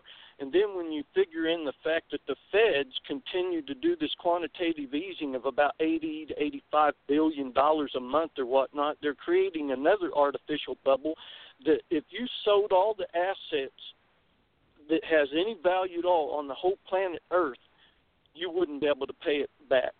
So we really have dug ourselves in a really deep hole. And um, to me, another part of what is really good. Now, I think you guys will probably remember I've mentioned this on another show too. Is that we the people? There's no buy-in with these people that get in our government. It's like they all lie through their teeth. They're all con artists, snake oil salesmen. They get into office and then they disrespect the citizens. They don't get the we the people buy-in. You know, there's no advocacy for we the people. So then you just stir up more emotion. So now we got this oligarchy of King George you know, Napoleonite mentality of people that get into office, then they force these supposed rules, you know, it's like they call it the rule of law, which is actually the rule of man, on we the people. And then when they send their henchmen, police officers and stuff out, like the British soldiers did from King George on the 13 colonies, and the we the people get upset and want to fight back, then they automatically deem we're the bad guys, and that's where we're at. And so, with all this stuff weighing on we the people, and we're sick and tired of not getting our will included, you know, reciprocally and mutually enacted, codified, and ratified it into all law so that we all have equal footing and equal um, stake in the game, or so to speak, then you're just asking for a revolutionary uprising. And as long as the people that keep getting elected want to play that scam artist oil routine and then disrespect the, we the citizens, then you're going to just have more people that get run roughshod over and more of the middle class that are going to see their power and their money just you know evaporate. And then they're going they're going to have no other they're going their backs are going to be against the wall. They'll have no other recourse but to um, whatever cheat, steal, and thieve like the people that's going into Congress in order to make it on in, on this planet. And so that's that's a really sad situation, and I just I don't see anybody standing up for we the people being united because united we stand, divided we fall. There's no mutuality of agreement in law, and nobody cares to advocate for each other. I'm not going to run roughshod over you but I'm going to help you get elected. But then you're going to run roughshod over me and not include my will enacted, codified, and ratified into law. That's not looking out for your fellow man. That's using your fellow man as a pawn. But anyway, that's just my two cents. And that brings it over to you, uh, James. Well, he's absolutely right, and that's the way Congress and our state elected officials have looked at us for for you know really for far too long. Uh, you can tell, you know, especially if you get around any of them that have been there for a little while, they feel like they're something special. Just to put it, you know, briefly, they feel like they're something special because they're Senator so and so or they're Representative so and so. Now, you know, maybe not the first time, you know, the first time or the second term person, maybe they aren't quite like that. But if you've met enough of them that have been around in the arena for a long time, it's clearly a good old boys system that they've set up for themselves, and they've just gotten better at hiding it than what they did. But now they've gotten so accustomed to being crooked that they don't care if we know because well we haven't done anything about it yet what makes why we haven't done anything to indicate to the people in D.C. outside of you know getting Trump nominated to the G, to the you know to the to be the nominee up until Trump came along the people really haven't done a lot in mass numbers to tell Washington D.C. that we're fed up unfortunately, a lot of incumbents are going to be reelected. The same useless lops that didn't do anything in 2014 Mhm. are going to be back up there again.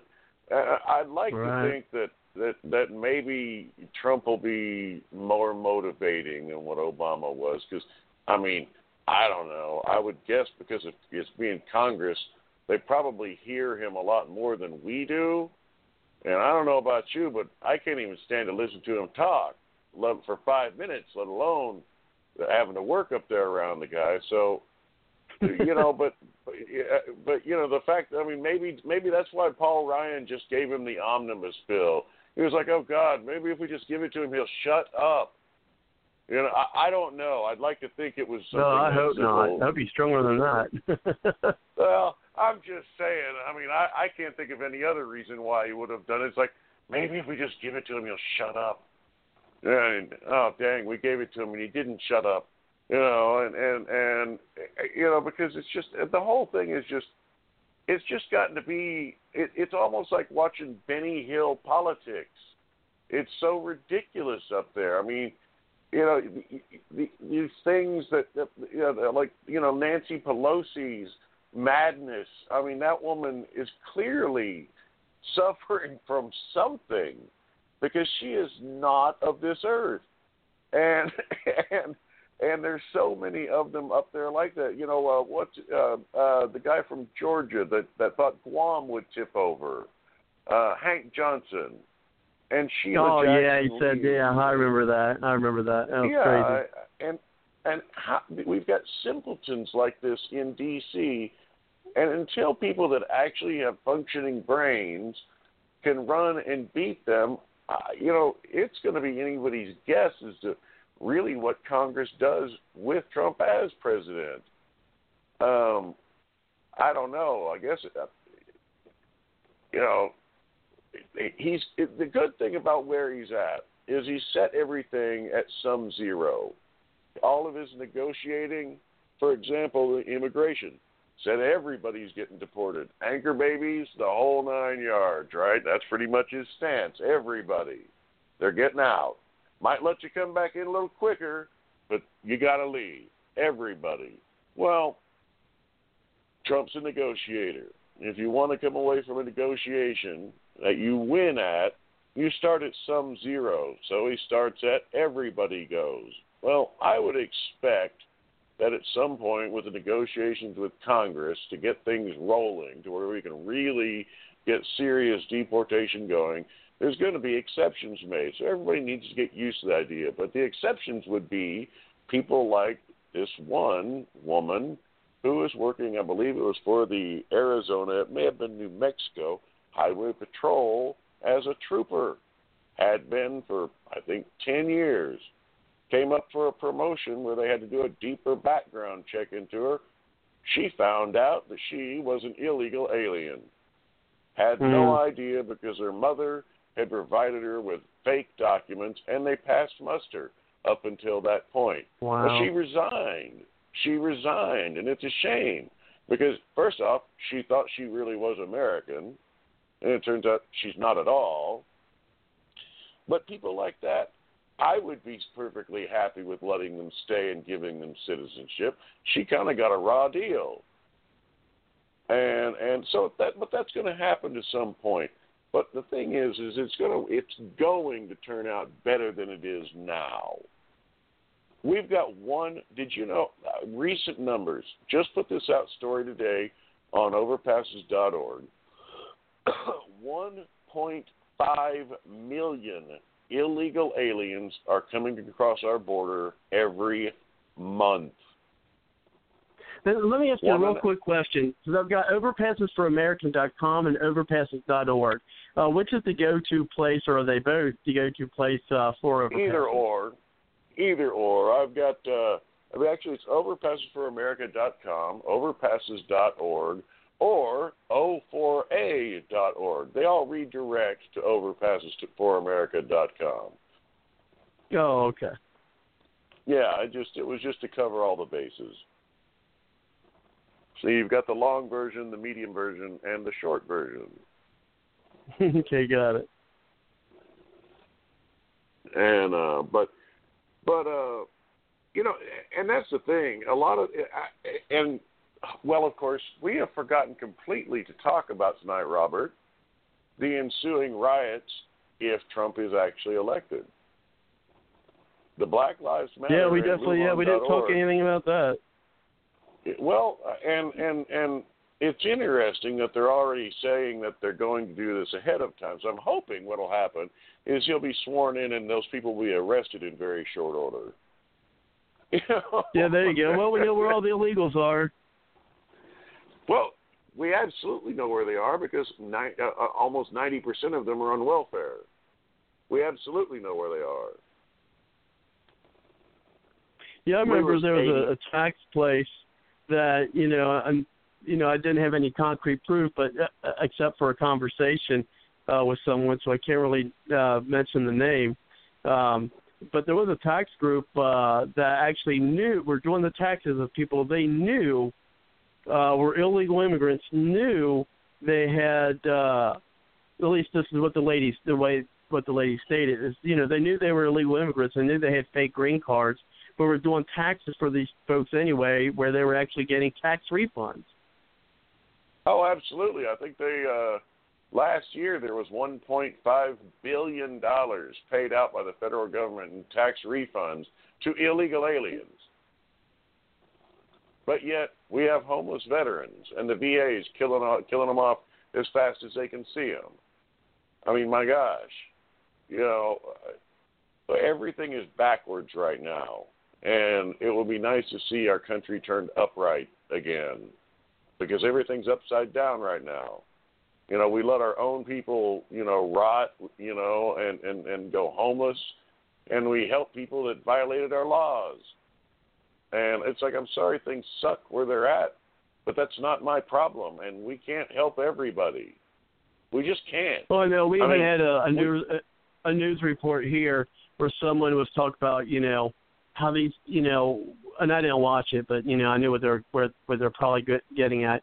Like, oh, these people, you know, are coming from you know worse, uh, you know, or they're running away from poverty, and then they're coming here to and and they're talking about you know poverty in you know my city, you know, or childhood poverty, and then they had a report about you know these kids who they come here you know, or their families rather, you know, come here to escape extreme poverty and then they come here and they're still in poverty or whatever. But uh it's like well we can't take care of everybody, people. I mean, really.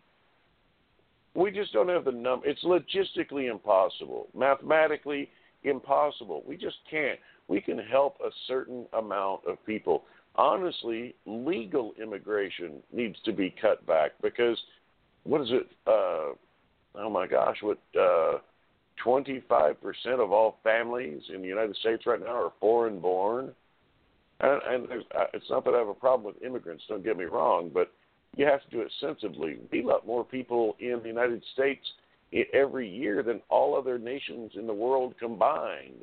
I'd say we could probably turn the faucet down a little bit and nobody really can gripe about it. Yeah, and, and one of the reasons why they're doing that is because the indigenous population here just aren't procreating anymore. We're, we're you know, Well, we're, it- we're not, uh, you know, we're we're not we're we're not procreating at a um at a replacement rate. Well, you're actually right there. That's a that's a funny thing you bring up because I do think that that may be the core of why they're allowing all these illegals here. Because Oh yeah, uh, a, a report that I read said what Americans are only having what is it 1.3 children for every couple for every two, and and it has to be at least a 2.1 minimum replacement rate right, two point one or you- you replacement rate. Right, and with you know it, with legal immigration, the one million they're bringing in a year, we we maintain, we we stay at a viable level, and so there we really. I would almost say maybe we should rearrange where we let people immigrate from. Looks to me like a lot of people, if they were given an easier pass to get here, would want to get the heck out of Europe right about now. I mean, you know, uh, if I were living there, I'd be sure thinking about leaving if I could. Why do we have to always bring them from south of our border? I mean, it's not that I have any problem with it. My daughter's quarter uh, Mexican heritage, so it's, it's, that's not an issue. But why does it have to be so much from the Western Hemisphere, or not necessarily Western Hemisphere, but you know, you know, C- Central and South America? Why does it have to be so much from there? Um, we couldn't bring in more Europeans. We couldn't bring in, you know, just I mean, good grief, I don't know, uh, where, wherever, wherever, you know, but uh, maybe even it out a little bit, even it out so there's more more variety coming into the country. Because I know that there's, uh, well, just for example, the Syri- the refugees that Obama's importing over are something like 99 point something percent uh, Muslim, even though there's still a whole boatload of Christians over there that would like to come over here. Why aren't we doing it in in in, in proportions? But they're not, and it's really it's uh they're trying to overwhelm American culture with influences influences from outside cultures. That's really the end game of it right there is to destroy American culture and create this globalist culture. And that's what we're seeing happen in Europe right now. That's what we're seeing happen Mhm. here. And and if anything, if nothing else, that should be reason enough for anybody to resist what's going on, because they really are trying to destroy our culture with this, you know, with these open borders. And um, Certainly. but you know, we kind of got off track of where we were there, Robert. I, I get off on tangents. You know. That's okay, but I know Kelly, I know Kelly wants to chime in with some things because we only have about uh, not even 20 minutes left before I have to close things out. Probably closer to uh, 15, so we'll have to actually uh, be getting ready. And after uh, Kelly talks about once through with our closing comments, uh, so let's go ahead and uh, and do that. Go ahead, uh, Kelly. Well, there's about three things I want to discuss. First one, uh, Mr. Neighbors, you're talking about the corruption of our government. What are the three branches of our government? Uh, be the executive, the legislative, and the judicial. Well, um, in order, in Article 1, 2, 3, it would be the legislative, executive, judicial. As I've been accused of being a constitutional scholar, now, now my scholarly studies tell me that the three branches of government are actually Larry, Moe, and Curly. Well, that's where they appear now. well, yeah, Although yeah. I think I think you do the Stooges an injustice. oh, good comeback. What are the two main parties, Laurel and Hardy? Okay, anyway, so I want to jump over to Trump here for a minute. Trump, okay. You notice he's got a positive attitude. You pointed it out, and it's refreshing to people. And and I've, I, as a civil engineer, I've had many multimillionaire clients. One was bragging about 42 million in real estate in California. Blah blah blah. Okay, they all love to brag. It gets annoying. Anyway, um, there's two tricks. Well, actually three. There's three things about a real estate person. Uh, number one, you got to set this up to be a win-win. That is absolutely win-win according to the Bible of real estate. Robert Kiyosaki, Rich Dad Poor Dad. You got to set this up to be a win-win.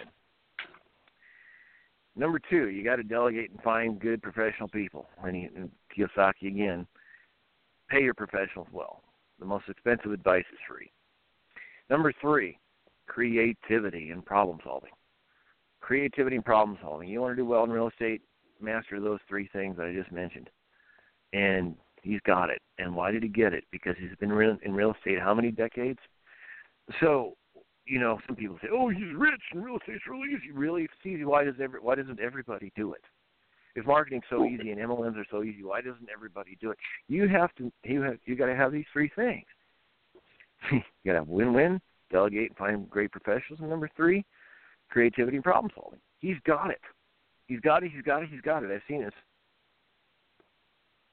Some go into real estate and they totally blunder and fail. Um, some clients, well, the worst record I had, um, I was advising him, and the guy never paid me a dime. But I was like, dude, you got to stop what you're doing and get a planner. Otherwise, oh, that's right, you lost 1.2 million. Sorry about that. You should have come to me before you ever even bought the property. A, a number of situations that people don't know what they're doing and they almost lose everything. It is not easy to be successful.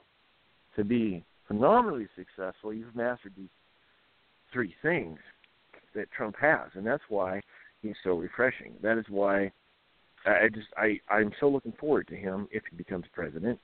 Of course, the Libertarian Gary Johnson, and he got another governor who was basically let's see, the Libertarians are actually going to pull a lot from the Democrats, not the Republicans. Oh, we'll split the vote. Yes, they will, and they'll pull an awful lot of Democrats in. Ooh, if you, I mean, if, Trump could get in. Yeah, I, I, I'm I'm a, I'm a registered Libertarian. Anyway, number three, we had the glorious honor of and I got to introduce him. You were talking, Jim, about local, get involved in local, and run for election, something, anything. Um, so we had Richard Mack come, and he talked about his Supreme Court case where he appeared standing before the nine justices, and it was either 96 or 97, him and, and Sheriff Printz. And it was a landmark states' rights case, and it was so awesome. And, you know, he got me inspired. I signed up for CSPOA, County Sheriffs and Police Officers Association, you know, paid me 50 bucks. Or, yeah, okay. I got I got to take him to the airport, and we talked, and wow, states' rights and local sheriff is that it's so much where it's at. And there's you know there's another organization called Oath Keepers as well. Um, so it's you know people are doing it. They're getting out there. Um, I don't know. What's your thoughts on some of the local things like uh, local races, supervisors, and, and or commissioners? Some some states have commissioners, not supervisors. We have California with county supervisors. Well, what's your thoughts on local races and local get behind the sheriff? Um, what, what's your thoughts on that? Well, I think everybody really, if you're involved locally, it helps you build the foundation to understand what's going on on the state and then on the federal level. And plus, really, you know, people like your sheriff, for example, that's really kind of an important vote to know how that guy, you know, if he's been sheriff, how has he done? Has there been a lot of scandals? Have there, you know, this, that, and whatnot? Have have there been a lot of people getting pulled over just to be getting pulled over? That types of things, because that can affect you directly. You know, what's what's that sheriff's focus? So I would say everybody really, it pays really to be more involved in your local politics than even the federal because well eventually those local people will go state. And if you vetted them properly by by by making sure they're good and you keep good people elected locally when those local people go state well at least you know when they left your area they were good to go which is better than a lot of other people can say. So stay well stay vigilant locally well said because can weed out the corrupt schmucks that you know Rubio didn't do too well because people in Florida thought he was a schmuck. Um, so locally, you can vet because they are, just as you say, long-term thinking. They are going to go up the chain of command, vetted by the locals, and that's what's you nailed it. Locals. Well, that's it. I'm involved in so many local things. I can't even. It's so frustrating. I can't help well, that's Susan why... one of the things she has. Yeah, I mean, I'm sorry, Susan, but I've spent so much time getting ready for Sheriff Sheriff Mack and um, other stuff it's going to drop everything. What? The guy did a very poor promotion, but we still had he, we still had like 400 to 600 people. He said, "Oh my gosh, not very much population in this county. I go to big cities and I don't, don't get a turnout like this." I had to help with promotion and other things. The guy was not doing very well who called him here, but um I just I dropped everything because the icon that he is for states' rights and and if I can motivate people to, hey, let's look more at the sheriff because they can tell the feds get out of the county. Um, I mean, it's just something I'm passionate about. Well, you know, I had no idea sheriffs could do that honestly until recently when a one in California told the uh Bureau of Land Management to kick rocks. they didn't have any authority in his county and and it was like, you know, I'd heard they could do that, but I never saw one do that. And what do you well, know? They it they did. Well, that, this is what Mack's doing. He's going all over the all over the country. I mean, we got at the hotel about I don't know ten o'clock. We had to get to the airport at four, which means what? We get up at three thirty. It was ridiculous. I hardly got any sleep that night, and he, you know, he got a little more, but he was willing to sacrifice that much to get this message out, and that's from his Supreme Court case. And well, let me tell you a couple quick stories of the power of the sheriff, because I've heard many of these stories. If you're looking, you'll find what you're seeking. Um, so, okay, we had a county, two counties over, Tehama County. Rob Hurd came up here, running for county. I says, "Hey, what do you understand about states' rights and the sheriff, power of the sheriff?" Let me tell you two stories. This rancher calls me, and a bunch of federal um, fish and game people are showing up, and they're fencing off a riparian area on this rancher's land, so his cattle can't get any water. I go out there and I say to these federal agents, "What are you doing?" Oh, we got a judge's order right here. They shove it in his face. This is a riparian area, and uh, we're fencing it off. He looks at it. He throws it on the ground. This is Sheriff Rob Hurd, Tehama County. He throws it on the ground. He says, "I tell you what, guys, uh, I'll give you half an hour to get out of my county." This is at a when he came out campaigning. Asked him this question. Told the story. He says, uh, "Half an hour, you get out of your county, out of this county, or I'll have you arrested." Ha ha ha! You're just a county sheriff. At his watch and says, "All right." First minute's gone by. Gonna have to take the county road to the freeway. You, you you're running out of time here. You better get on the phone and call your boss. Something. They called the boss, and he watched him on the cell phone. They quickly gathered what they could, and they left. And they're gone. And and their answer's like, uh, "What do I do with all this fencing equipment?" And sheriff said, "It's yours." Another situation similar. IRS. He goes out, shows up. What the hell are you doing? You have half an hour. He left. Idaho, there's stories. Arizona, there's stories. You look at these stories. They are, yeah, Posse Comitatus Act, 1878. The sheriff is the supreme law enforcement officer of the county, and he can deputize or undeputize. I think it was in, uh, was it Josephine County?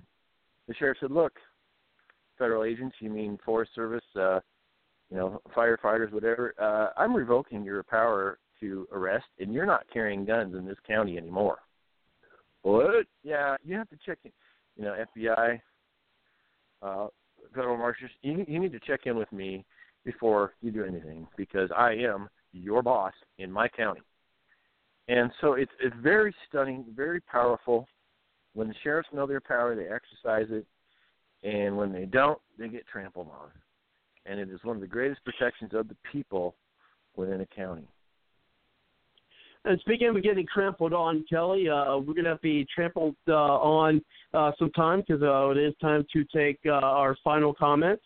And so let's go ahead and do that. So we'll go first. Uh, we'll go, and then if there's any more time after that, we'll uh, try to continue on. I do that, and then of course I'm working on uh, getting a financial guy actually uh, next week. We'll see if we'll be able to uh, get him on, uh, but if not, uh, we'll keep on rolling.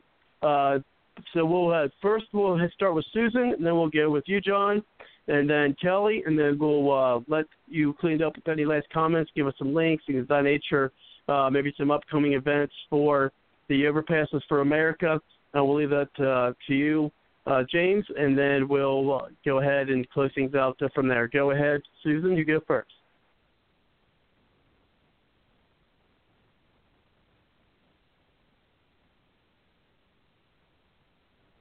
Susan, we have you on the line? Yes. There you um, are. I I just lost the thing I was going to read to you guys, and so if you can skip over me so I can find it. Sure, go ahead. We'll go to John and then back to you. Yeah, well, and as far as closing, um, I do want to thank James for joining the show and sharing from his perspective and his knowledge and wisdom, as well as Kelly and Susan and Robert, everybody. I always enjoy listening to you guys. And as far as just kind of go on what you were saying about the immigration issue, part of the reason why I'm always preaching, you know, mutual assent and united we stand, divided we fall, buy in from the American people, we the people, is because all these people that are making decisions about who they're letting coming into the country is it's not impacting their well-being and their quality of life, but the people that it does impact, they get no advocacy in our government in governing our country. So therefore, they get they get to bear the burden of the cost. but the people in office who are making these decisions, they don't really lose anything off their back. And so that is another problem that people don't seem to talk about. And, and as long as I am comfortable and I turn a blind eye to those other people because I want to dismiss their comments as it doesn't apply, it's stupid, or it doesn't matter, they're insignificant. Well, at some point, their misery gets my address and comes and visits me too, because we're all in this boat together. We either united, rowing the boat together in unity, or we're going in different directions, and we're going to bring misery on all of us. So, but thank everybody for visit uh, for listening to the show. Tell all your friends and neighbors about it, and give send them the link, and make sure they know how to keep in touch and help us make the world a better place, starting right here in the USA. I yield the floor.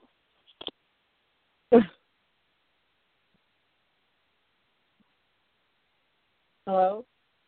Anybody there? I don't know what happened. I'm still here. I don't know what happened either. Well, it's your Where'd turn, Robert Susan. go? You got your thing. Well, Susan, why don't you go ahead and do some closing thoughts, if you're ready. Uh, only 4% of Americans have a great deal of confidence in the U.S. Congress. Only 15% have a lot of confidence in the executive branch. Only 24% have a great deal of confidence in the Supreme Court. Uh, I'm surprised the numbers are not lower than that. But anyway, and um, we actually don't have just three branches of government. We have four. To correct, we the people are the fourth branch. And although that's not official, so to speak, that is us. We are the fourth branch of government, and we exercise our power, and we have the right, and it's our duty to rise up against the government and bring them into compliance with the Constitution. So this is where I'm in, like in disagreement with with Kelly. It said there was three branches. There's four. And to close it with a quick little sports note. Yay! The Golden State Warriors are going back. I'm Yeah. sorry I that in Oklahoma City. You stole our Sonics team, and State Warriors smashed your dream. Yeah. So